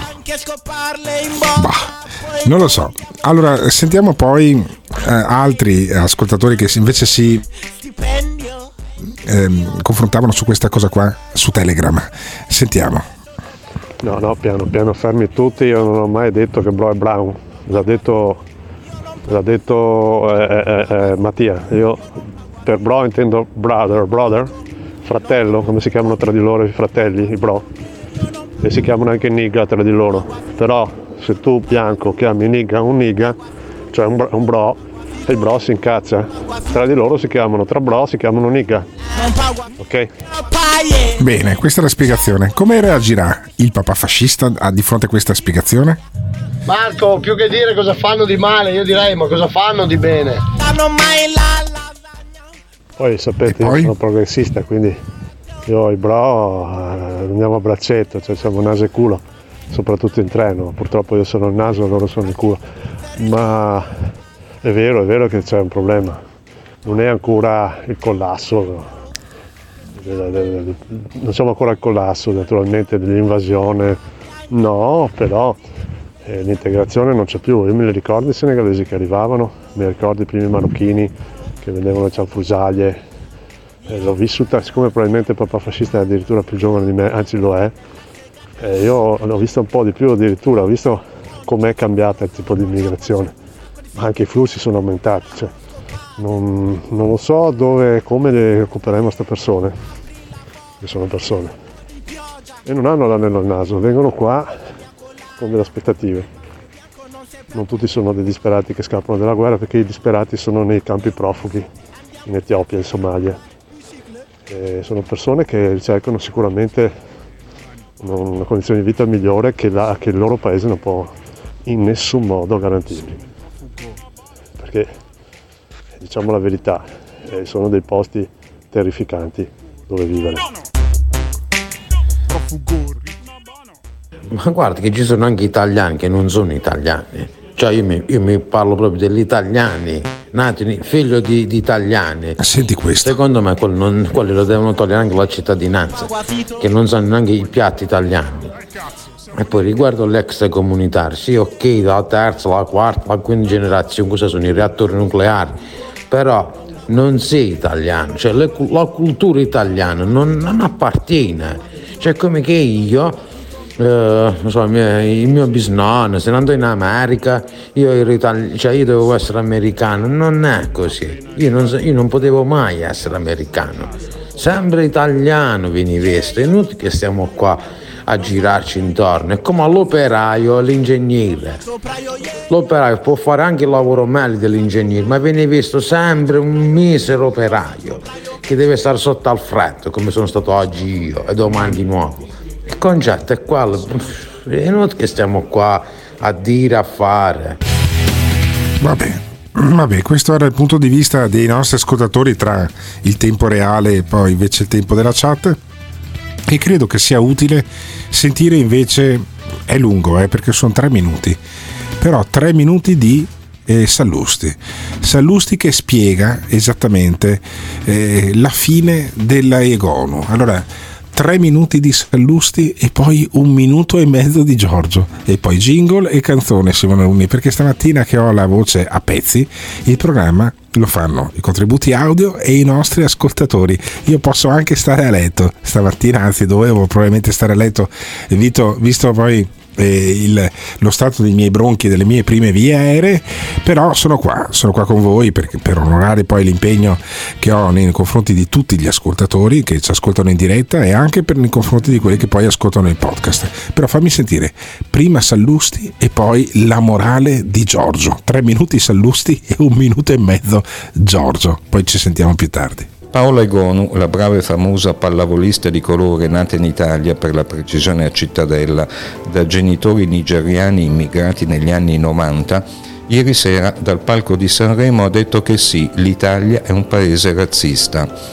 Ora, le parole hanno un senso, un conto è dire che il razzismo va combattuto in tutte le sue forme, un conto è dire che purtroppo in Italia, come in qualsiasi altro paese del globo, ci sono imbecilli bianchi che per ignoranza molestano le persone in base al colore. Altro è sostenere che l'Italia è un paese razzista. Oltre che offensiva per milioni di italiani, questa asserzione è una gigantesca castroneria e lo conferma proprio la storia da favola di Paola Egonu. Ecco, se questo fosse un paese davvero razzista, non sarebbero successe alcune cose che l'hanno portata fin sul palco di Sanremo per esempio, la piccola Paola non avrebbe potuto crescere assistita dallo Stato alla pari delle sue coetanee di diverso colore di pelle, non avrebbe potuto studiare insieme con loro, non avrebbe avuto le opportunità di sviluppare i suoi talenti sportivi, non avrebbe avuto automaticamente la cittadinanza italiana a tutti gli effetti al compimento del suo sedicesimo anno di età, non avrebbe avuto l'opportunità di vestire da leader la maglia azzurra della nazionale nazionale italiana non razzista, diventare la beniamina di milioni di appassionati di pallavolo non razzisti, di essere portabandiera dell'Italia non razzista ai Giochi olimpici di Tokyo 2021 e di sfruttare il suo successo diventando conduttrice televisiva in un programma non razzista di punta del gruppo non razzista Mediaset chiamato Le Iene e neppure avrebbe probabilmente potuto vivere alla luce del sole senza problemi la sua dichiarata omosessualità e infine approdare come una diva sul palco della più celebre rassegna canonica e mediatica d'Europa, il Festival di Sanremo. Insomma, a me sembra che Paola Egonu stia sputando nel piatto dove ha mangiato per anni, forse in cerca di un ultimo passaggio di visibilità mediatica stante l'inevitabile declinare, l'età passa per tutti, delle sue prestazioni sportive. Perché allora, seguendo il suo ragionamento, io posso dire che siccome ci sono immigrati delinquenti, chiunque ha la pelle scura è un delinquente? Affermazione, questa sì, razzista, stupida e non vera, esattamente come la sua. Dovete ringraziare i Novax, porca la puttana, dovete ringraziare quelli che lavorano sotto banco di nascosto, quelli che i dottori particolari che si mettono d'accordo di nascosto che non lo sa nessuno che fanno che purinano i vaccini guardano cosa c'è dentro guardano cosa c'è nell'aria guardano cosa buttano in giro di nascosto perché se, se sono scoperti li fanno fuori. Questi dovete ringraziare. E quindi anche noi Novax perché vi salviamo il culo siamo la salvezza del mondo porca la puttana. Hanno fatto privatamente privatamente hanno guardato dentro i vaccini e hanno scoperto una cosa sconvolgente, d'altronde arriva sempre da loro, perché noi, voi siete ignoranti e non sapete neanche come funziona, chi sono loro, da dove arrivano. E hanno trovato in tutti i vaccini, quelli mortali, non ho neanche coraggio di dirvelo, non ho neanche coraggio di dirvelo.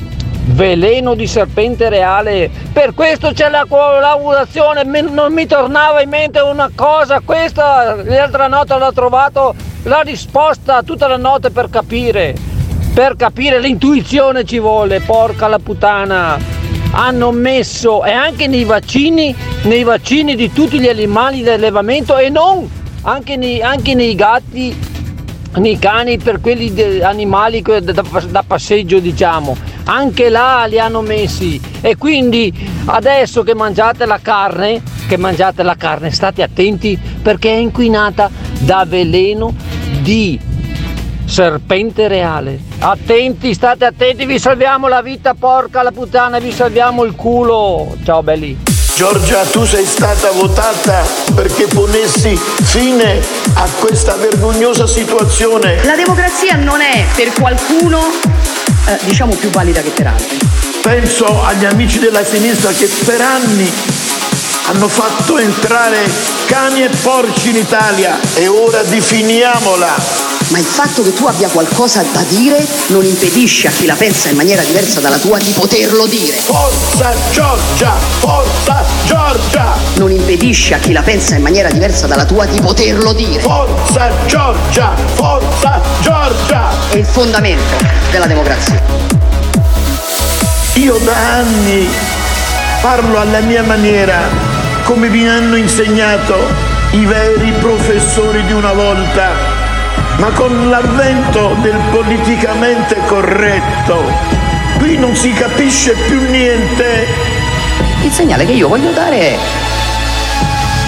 forse una norma ad hoc può aiutare intanto a dare un messaggio più chiaro, poi a intervenire con maggiore efficacia, intervenire con maggiore efficacia, intervenire con maggiore efficacia. Ci sono troppe ingiustizie da sanare intervenire con maggiore efficacia, intervenire con maggiore efficacia. Ma le grandi potenze dictano, se ne stregano. Intervenire con maggiore efficacia, intervenire con maggiore efficacia, intervenire con maggiore efficacia. E ora definiamola. Forza Giorgia, forza Giorgia. Quello che abbiamo visto è un'Europa degli egoismi. Forza Giorgia, forza Giorgia. È l'Europa dell'interesse di alcuni a scapito dei diritti dei molti. Forza Giorgia, forza Giorgia. Per andare a rovistare nelle nostre macerie e fregarsi l'argenteria. Forza Giorgia, forza Giorgia. Questo abbiamo visto in queste ore. Questo abbiamo visto in queste ore. Brava Giorgia. Mi sei piaciuta. This is the morning show. Noi saremo anche avvelenati, Giorgio, ma tu sei proprio avvelenato. Sì, abbelinato, abbelinato come dicono quelli di Genova, come questo nostro ascoltatore che poi è Tiziano Campus, che è quello che taglia anche gli audio, perché questo è l'unico programma che non va in FM, va eh, in diretta streaming eh, sulle app, eh, che vi scaricate sempre più numerosi. Abbiamo il record di connessi contemporaneamente stamattina, alla faccia che il podcast doveva, quello a pagamento, doveva indebolire questo programma, più mettiamo a pagamento le cose e più gente, la gente li ascolta. Stiamo facendo dei numeri imbarazzanti sulla diretta, eh, sul podcast in abbonamento no, perché siete dei tirchi del cazzo, però io prima o poi, quasi quasi, metterò anche la diretta a pagamento. Sono convinto che potrebbe essere una buona, una buona strada. Io eh, vi maltratterò sempre di più e io maltratto, maltratto chiaramente anche Giorgio, il nostro matto di riferimento, il nostro matto che più di altri in qualche maniera ci dà l'idea che c'è ancora del lavoro da fare sul razzismo, c'è ancora da fare eh, sul revisionismo storico. Sentitevi Giorgio.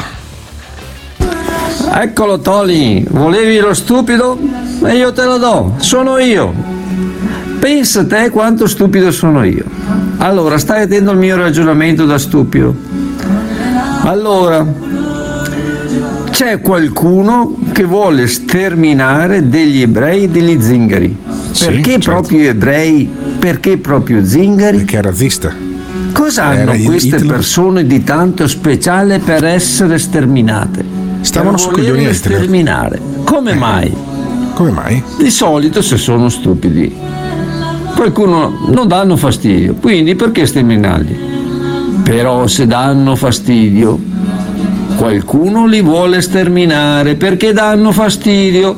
Perché gli zingari e gli ebrei sono superiori alle persone normali. Bah, insomma, che cazzo lo dice? Allora, chi sono questi intelligenti che vogliono sterminare queste persone? I nazisti.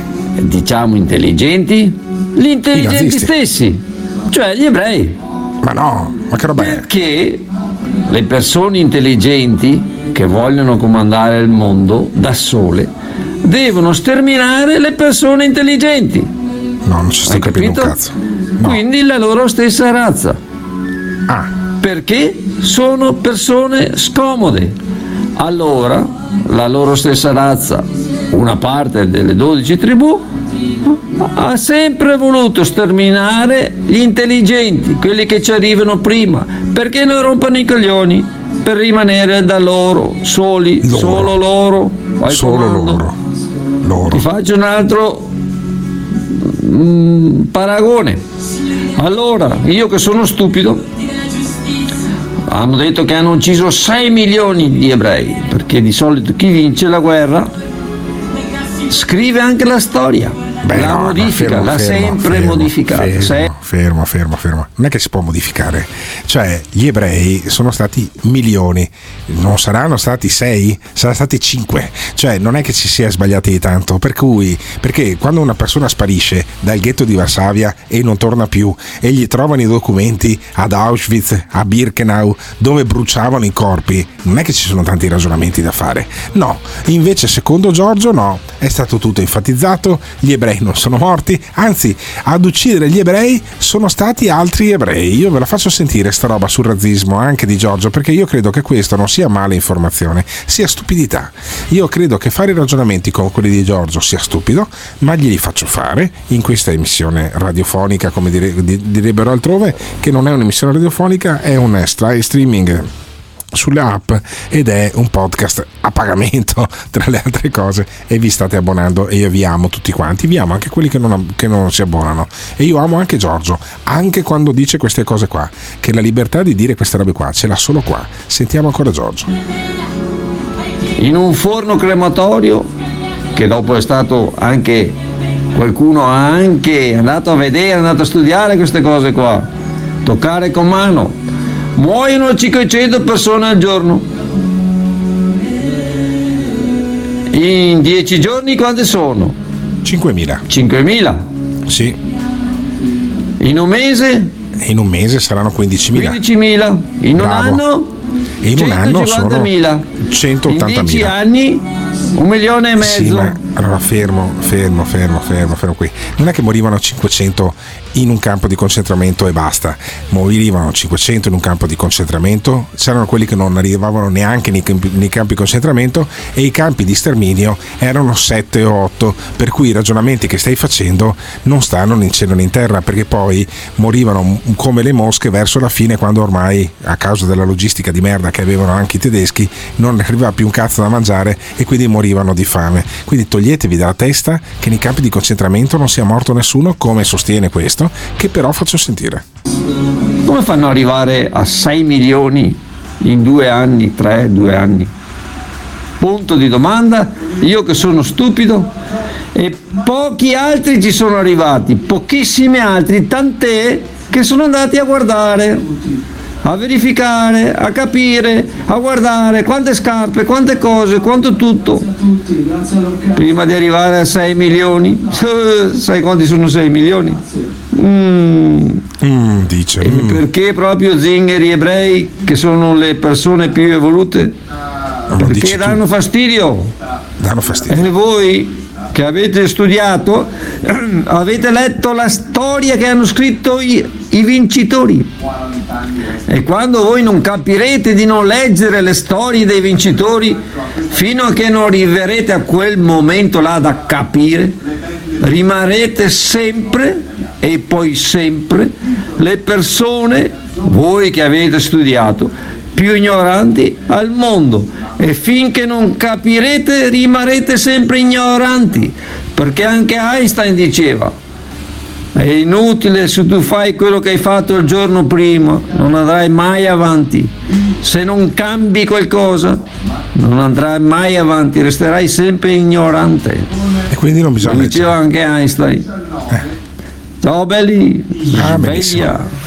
Quindi la ricetta del nostro Giorgio è non dovete leggere, non dovete leggere, gli ebrei non sono morti nei, nei campi di sterminio, non erano 6 milioni quelli che sono stati eh, trucidati, questa è la visione del nostro Giorgio e dopo c'è ancora chi dice che non c'è razzismo in Italia, che non bisogna fare la giornata della memoria, che sono tutte quante delle cose superate, no, finché ci sarà gente che ragiona come Giorgio. La giornata della memoria bisognerà farla, caro Simone Aluni. Però Giorgio, è il nostro matto, è quello che in un jingle immortale fatto da te ormai anni fa, ma è assolutamente in qualche maniera sempre attuale, ti domandava perché vi muovete. E allora io a Giorgio domanderei, ma perché fai questi ragionamenti di merda Giorgio? Cioè tu sei anche una brava persona, sarei presente che tu alla cena del primo aprile insieme con eh, altri interventisti storici del nostro programma, ma perché fai questi ragionamenti? Fammi sentire prima i messaggi che sono arrivati Simone e poi quel jingle fantastico. Ma perché ci muoviamo e perché ti muovi sempre nella direzione sbagliata rispetto alla logica? Non lo capirò mai. Quindi, in base a quello che dice Giorgio, Auschwitz, Treblinka, Birkenau, Mauthausen, Buchenwald non erano campi di concentramento, erano pizzerie giganti, perché nei forni non ci finiva le persone, le usavamo per le pizze. Eh? E i treni facevano il delibero. Ma vai a fare in culo Giorgio, vai. Non avevo mai sentito questa teoria, cioè l'auto Shoah. Bah. Spiegatemi perché vi muovete. Dimmi tutto quello che sai. Eh, datemi la spiegazione. Perché vi muovete? È talmente semplice. Perché vi muovete? Voglio sapere tutto, voglio sapere. Come fate a muovermi? Voi non avete la conoscenza? No. Dimmi tutto quello che sai. Chi siete? Esseri fisicamente separati ma con una coscienza collettiva. Di cosa siamo fatti noi? Siamo fatti di acqua, carbonio e, altri, e altre sostanze. Dimmi tutto quello che sai. No. Eh. Siamo fatti di, siamo fatti di Anche un po' di fosforo in testa, alcuni. Eh. Ecco, così va già meglio. Perché, sai cosa- perché quella là spiega solo la materia, Eh. ma non spiega l'oltre. Attendono ancora il ritorno di colui che si era perduto. Se non conosciamo le leggi dell'universo, non capiremo mai niente. Immaginate ciò che potrebbero dirci. Ti faccio un esempio, per farvi capire che non riesco con parole semplici. Eh, eh, questo qua è un bello scenario. Tu vai al teatro, cosa vedi? Vedi persone che si muovono e basta. Se vado io sai cosa vedo? Cosa vedi? Vedo quello, quello, quello che mi esprimo, cosa non voglio dirmi, chi c'è dietro il teatro, chi ha, chi ha scritto la, la- la scrittura, il tema, quella cosa là vedo io. Ah, ma È quelle sono le allucinazioni. noi. Che cosa sono? Uomini dello spazio? Esseri infradimensionali più precisamente. È successo magari anni fa che qualche dottore malvagio ti abbia prescritto degli psicofarmaci? This is the morning show. Gottardone, questa teoria di Giorgio è il numero uno. Ma io vorrei sapere che sostanze usa. Che Te lo spiego io. usare, boh. Te lo spiego io. Giorgio si fa di amore, si fa di amore nei confronti di tutti noi. Sentila. Perché amo tutti, perché sono arrivato a capire la coscienza. La coscienza è una sola, noi tutti siamo uno, quindi io amo tutti. Non volete farmi passare per altro come Parenzo. Ve lo dico No, in faccia io le cose. Io so la verità, la verità, conosco la coscienza, l'energia della coscienza unica. Non arriverete mai a questi pensieri cosmici. Spero, spero di non arrivarci mai. Spero di non arrivarci mai ai tuoi pensieri cosmici, sai ehm, Giorgio. Però Giorgio sarà uno dei grandi ospiti poi il primo di aprile in questo grande esperimento sociale. Cioè metteremo Giorgio a confronti con ehm, l'antropologo Simone Borile.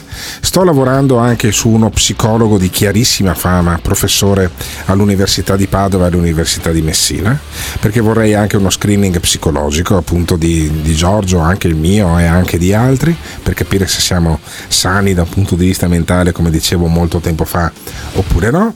E poi alla fine avremo anche l'ingegnere di Nottingham che appunto da Nottingham arriva apposta per confrontarsi sulle leggi della termodinamica sul moto perpetuo con eh, Giorgio il nostro matto. Perché io Giorgio io lo amo lo amo io sono frocio di Giorgio.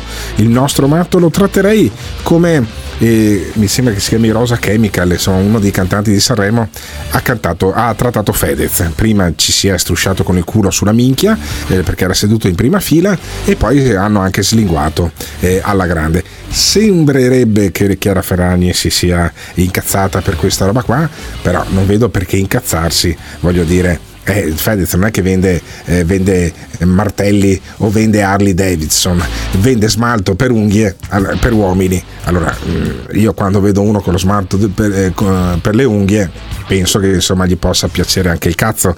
Ecco, per cui uno ha maggior ragione che oltre a usarlo lo vende. Adesso eh, a me che Fedez gli piace, gli piace il cazzo oppure no, non me ne frega assolutamente nulla. A vedere il bacio tra lui e questo Rosa Chemical, secondo me un po', un po', gli piace. E ehm, si può capire molto tranquillamente che e è stata poi alla fine eh, una, tutta quanta una, una, grossa messa in scena. Eh, lo spiegava anche eh, la, una tizia, una, sub, una, una subretta, una subretta mancata eh, che è, è, si chiama Martani di cognome, ce l'avevamo alla, alla, alla zanzara un po' di tempo fa e non so se è l'audio che sentiamo adesso di Fedez a Sanremo, anzi no, non è, non è quello, gliel'avevo detto a Simone Alunni eh, di tagliarmelo, però eh, non a Simone Alunni, a Tiziano Campus di tagliarmelo e non me l'ha tagliato.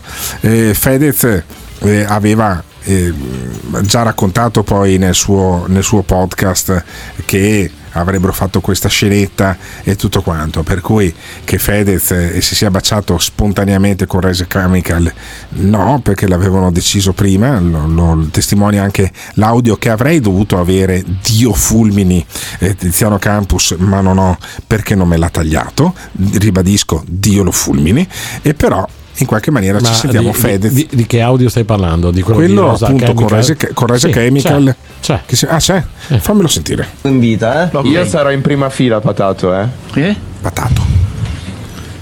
E quindi? Ottimo, buono a sapere. Vieni a, vieni, vieni a salutarmi. Sì, assolutamente. Vieni a salutarmi mentre Vieni canti. a salutarmi. Sarà fatto. Okay, sarà fatto. Aspettiamo un bello show allora. Ah, aspettiamo un bello show. Possiamo dare un bacino? Tirati fuori Bel via. bacino. Se dici tutto qua, ma Ah, eh, eh, è eh, famoso per questo.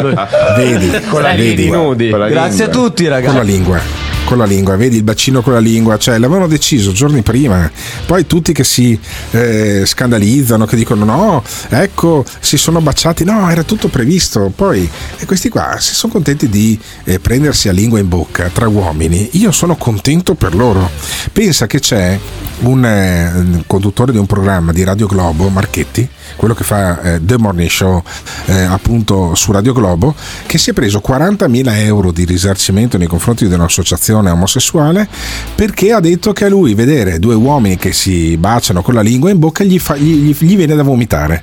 Ha preso 40.000 euro di multa dalla giustizia italiana per aver detto una cosa del genere. Per cui io dirò, perché non voglio prendermi 40.000 euro di multa, a parte che dovete mm, ciucciarmi l'uccello, non fisicamente, ma idealmente perché la multa dovete mandarla a pagare alla società di Dubai, però io invece per non prendere la multa dirò che sono, sono stato contentissimo di vedere Rosa Chemical che si prende a lingua in bocca con Fedez. Mi ha fatto piacere, mi ha fatto venire appetito, ho avuto voglia di mangiare un pollo arrosto perché se tu dici che ti fa vomitare, come ha detto Marchetti, invece ti prendi 40.000 euro di multa. Ma stronzo, stronzo Marchetti, eh, stronzo io se penso una cosa del genere. Allora io dirò che non penso una cosa del genere e penso invece che quando non ho tanta, tanto appetito, mi capita raramente, però ogni tanto mi capita, guarderò Fedez e Rosa Chemical che si baciano in bocca e così mi fanno venire appetito, perché ormai sei in questo paese qua, ma per fortuna c'è Vittorio da Stoccarda che ricorda a Fedez che ha fatto un rap strappando la, la, foto di un vice ministro, se lo avesse fatto uno di destra quando c'era, quando, quando c'era il ministro Speranza e lo avesse fatto eh, un cantante o, o un, un, uomo di spettacolo e avesse strappato la foto del ministro Speranza, sarebbe venuto fuori il putiferio.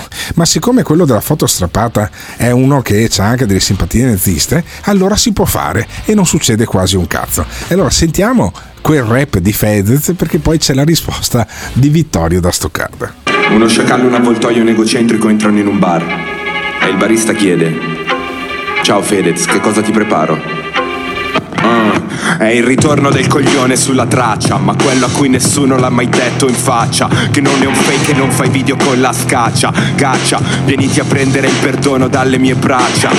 Scendo da un catamarano con la carta in mano. Sono Napoleone con la sindrome del nano. Decido io quando venire, bro me lo preparo. Come Matteo, Messina, denaro. Eccolo qua. E allora poi invece c'è la risposta di Vittorio da Stoccarda a questo, a questo rap che fa anche pena tra le altre cose. Sentiamo Vittorio da Stoccarda. Ed eccomi qua, tutto per voi. Vittorio con voi fa il rap che volevate. Eccolo qua. Siamo presenti con questi fetenti che sul palco hanno rotto i coglioni. Adesso si credono dei patrieterni, invece sono solo buffoni. Eh ah ah, ah eh eh, prima o poi tutto verrà, tutto finirà. Nel cesso tiriamo lo sciacquone e facciamola finita. Vittorio l'ha detto, Vittorio l'ha fatto, vi saluto, addio. Ah ah ah. Ah, male. Ah, ah, che bello, che bello stare qua. Eh, non è male, non è male, ma sai che quasi quasi è meglio Vittorio da Stoccarda che non eh, il Fedez originale, solo che Fedez ci ha preso un pacco di soldi per fare quella roba, invece Vittorio queste robe le fa su YouTube. Cercate Vittorio Ferro su YouTube e trovate appunto Vittorio da Stoccarda, lo vedete anche com'è, sembra quello della pubblicità di papà Barzetti. Allora, io come dicevo eh, non ho più voce, eh, un po' come un po' come Fedez, poi alla fine, però non c'è l'autotune per gli speaker. E quindi vi lascio l'abbraccio amorevole di Enzina Pasquali. Enzina Pasquali, che è una, una mezza matta, che eh, sostiene che è un governo corrotto, eh, il nostro, non, è, non tutela tutti quanti, che Amadeus è uno stupido, ma eh, che eh, se qualcuno vuole fare un programma sudicio, eh, faccia una sua tv e che quindi Sanremo è un festival sudicio, se fosse stato un festival sudicio l'avrei guardato, non mi sarei perso neanche un minuto, che Amadeus è lì solo per guadagnare soldi, beh allora anche se fosse così che cazzo di problema eh, c'hai? E poi ci voleva almeno, almeno un minimo di dignità umana e che Mattarella applaudiva. E quindi Mattarella non è un cattolico perché applaudiva al Festival di Sanremo, che si vergogna di vivere in una società in cui c'è il Festival di Sanremo anch'io e che poi andremo o devono andare tutti all'inferno. Beccatevi Enzina Pasquali. Enzina Pasquali in grandissimo spolvero, stamatta totale che stiamo cercando di contattare ma è un po' difficile. E però Enzina Pasquali interpreta anche un po' il, il pensiero di alcuni che pensano che ci sia qualcosa di satanico dietro al Festival di Sanremo. Io credo che dietro al Festival di Sanremo ci sia un'enorme macchina di soldi.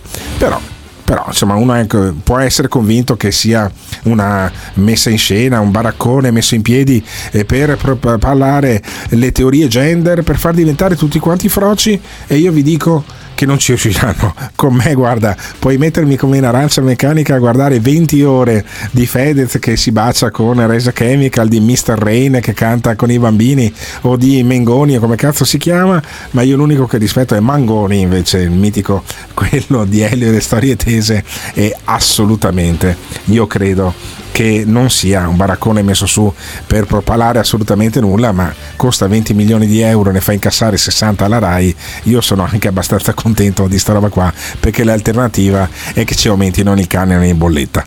E quindi vi lascio con Enzina Pasquali che invece vi spiega che è tutto indecente, è tutto uno schifo. Amadeus è uno che dovrebbe vergognarsi, che prende un sacco di soldi e che andranno tutti all'inferno.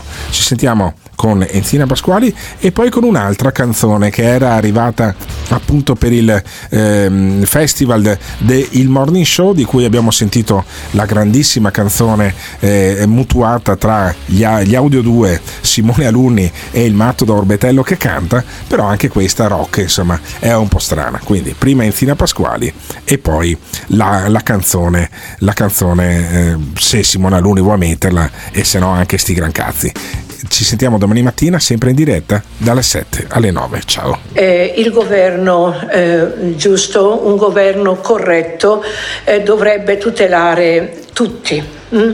quelli che vogliono eh, denudarsi e hanno i loro luoghi apposta e quelli invece che vogliono fare i moralisti, che non è moralismo ma è eh, un buon senso, ok? È buon senso.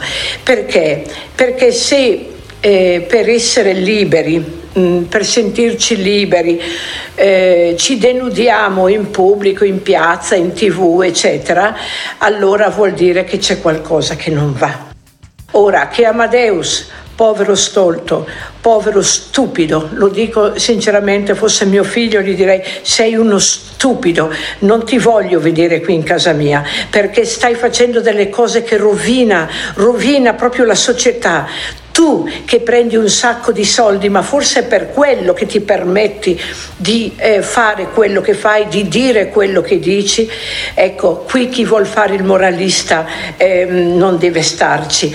Chi sei tu per obbligare le persone ad andarsene da un programma televisivo? Sei tu che te ne devi andare perché chi paga il canone ha diritto di guardare i, di, eh, i programmi eh, buoni, i programmi che diano... Una... Se qualcuno vuol fare un programma sporco, sudicio, ignorante, da anti, uh, anti, antitutto, antitutto, e beh, eh, faccia una sua televisione apposta e dica qui ci sono io, mi metto in mutande, mi metto la Bernardina in vista di tutti, eh, mi metto, mi, mi, faccio quello che voglio nella mia tv. Chi vuole, quella lì è la mia tv.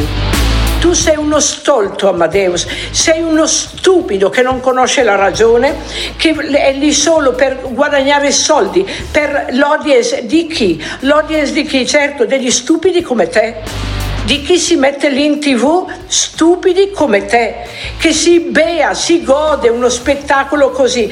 Per, per, che, che cosa trova in quello spettacolo se non grattarsi i pruriti del sesso? Grattarsi puri, i pruriti del sesso, della stupidità umana perché noi non siamo fatti come bestie. Amadeus, noi non siamo bestie. Eh, ma neanche le bestie fanno quelle cose che tu imponi con il tuo programma o che ti hanno detto così di fare, eh, almeno un minimo di dignità umana, un minimo, un minimo. Programmi televisivi ormai sono un bordello legalizzato, sì, sì Simona, è vero, sono un bordello, ma io eh, siccome eh, non ho la tv da 30 anni e, mi, e, e sono felicissima di non pagare il canone a questi sporcaccioni qui che sono i dirigenti RAI, se avesse veramente la Meloni o chi per lei un minimo di, di, di amor proprio, come dicono di avere, andrebbero a mettere mano su quell'ordume qua. Invece non lo fanno, ma guardate un po', no, sono sempre in giro per il mondo e qui in, in Italia che guardano bambini, li guardano tutti. E Mattarella applaudiva, ma dov'è che non applaude Mattarella quando va contro la morale? Ma non mi si dica che è cattolico quell'uomo lì, ma per carità. Ma che donne sono quelle lì? Scusatemi, che donne sono alla Ferragni? Ma che donne sono? Che uomini sono lei, suo marito? Che uomo è suo marito? Che, e, e, e questo qui di Brescia, com'è, com'è che si chiama quel cantante che ha buttato per l'aria tutto? Eh, cioè mi vergogno di vivere in una società così, mi vergogno perché veramente è, una, è, un, è un bordello, sono dei puttanieri. Scusatemi se lo dico, io non ho la tv e vedo solo le immagini che mi arrivano, ma sono dei grandi puttanieri. E non possiamo noi mettere davanti i bambini a spettacoli così ma tutti quelli che portano lontano i bambini dalla buona morale, dalla buona vita, sono dei puttanieri. Non posso accettare più una cosa così, non riesco ad accettarla. E allora dico che ho rispetto solo per le persone che spengono la tv o che la buttano addirittura. Perché non è possibile pagare un canone, ma al di là dei soldi, che può essere anche poca cosa, ma eh, tenersi un, un oggetto così in casa, tenersi una... ma, ma non esiste! Ma su, andate, andate tutti a, a, a, all'inferno, andate tutti all'inferno perché davanti anche finché uno è adulto, vabbè, eh, allora eh, vabbè, risponderà, ma davanti ai bambini. Eh, quante, quante, pene dovrete subire, quante pene dovrete subire, tu Amadeus e i puttanieri come te, perché non si può, non si può fare trasmissioni di quel genere lì. mettere in mutande le persone o, denuda- o que- quelle che si denudano. Non si può in una tv pubblica fare quelle cose lì, siete peggio dei demoni. Oh, ma che cazzo vuole sta vecchia di merda? Ma vaffanculo. È da tempo che non si usa più conoscere ragazze a tu per tu. Oggi si va sui social con l'iPhone e sembrano tutte dive di YouPorn. Tu fai attenzione a tutti i particolari. Ricorda bene che c'è Photoshop ormai anche sui cellulari. È da tempo che ti seguo e io non avevo calcolato che se hai solo foto del viso e del décolleté, forse è perché di corpo sei un bide e ti ho invitata fuori per un Campari. Adesso che sei qua, Maria io esco come la cipollari.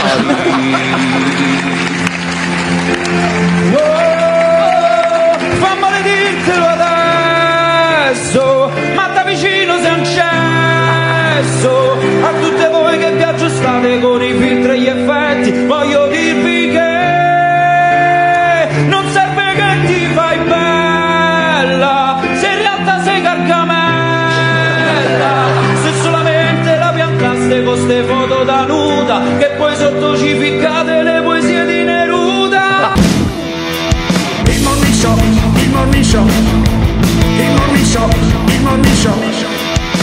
E chiudiamo così la puntata pre-San Valentino del Morning Show, quella di lunedì 13 febbraio 2023, con Enzina Pasquali che dice che saremo una cosa satanica, semplicemente perché non ha mai sentito il Morning Show. Dopo aver sentito un Vittorio da Stoccarda rappare, una Paola Enogu dire che l'Italia è razzista, momenti contro nord e sud, di tutto e di più. Ma signori, sapete cosa vi dico? Che oggi, oggi nel fine puntata vi insegnerò un altro modo di pronunciare il nome Orbetello. Esatto, perché oggi vi insegnerò un nuovo metodo, signori. State ben attenti, mi raccomando. State ben attenti. Io vi do un saluto e vi mando teneramente a fare in culo e vi do appuntamento a domani. Puntuali, stronzi, come al solito. Gli italiani si bevono qualsiasi minchiata, da sempre. Basta promettere l'impossibile e venderlo come garantito. Per esempio, tu gli dici meno tasse, loro applaudono e tu gliele alzi. Basta corruzione, li corrompe con una mancetta e loro te votano. Ci dici più pelo per tutto, tu fotte e loro usa la mina e te votano. Vedete, gli italiani hanno perso veramente la fiducia nella politica, nell'economia, nella democrazia e noi siamo la minchiata giusta al momento giusto. Il morning. L'ascoltatore medio rimane sul programma per 18 minuti. Il fan medio lo ascolta per un'ora e 20 minuti. La risposta più comune che danno? Voglio vedere cosa dirà tu. Quando vedo Alberto Gottardo cambio il lato della strada. Eh, va bene, d'accordo, perfetto. Ah, dimmi un po', e le persone che odiano. Mi fa sentire l'odio. Lo ascolta per due ore e mezza al giorno. Per due ore e mezza al giorno. Se lo odiano, allora perché lo ascoltano? La risposta più comune? Non esisto più. Voglio vedere cosa dirà tu. Il morning show, il morning show. Il morning show, il morning show. Arbetello.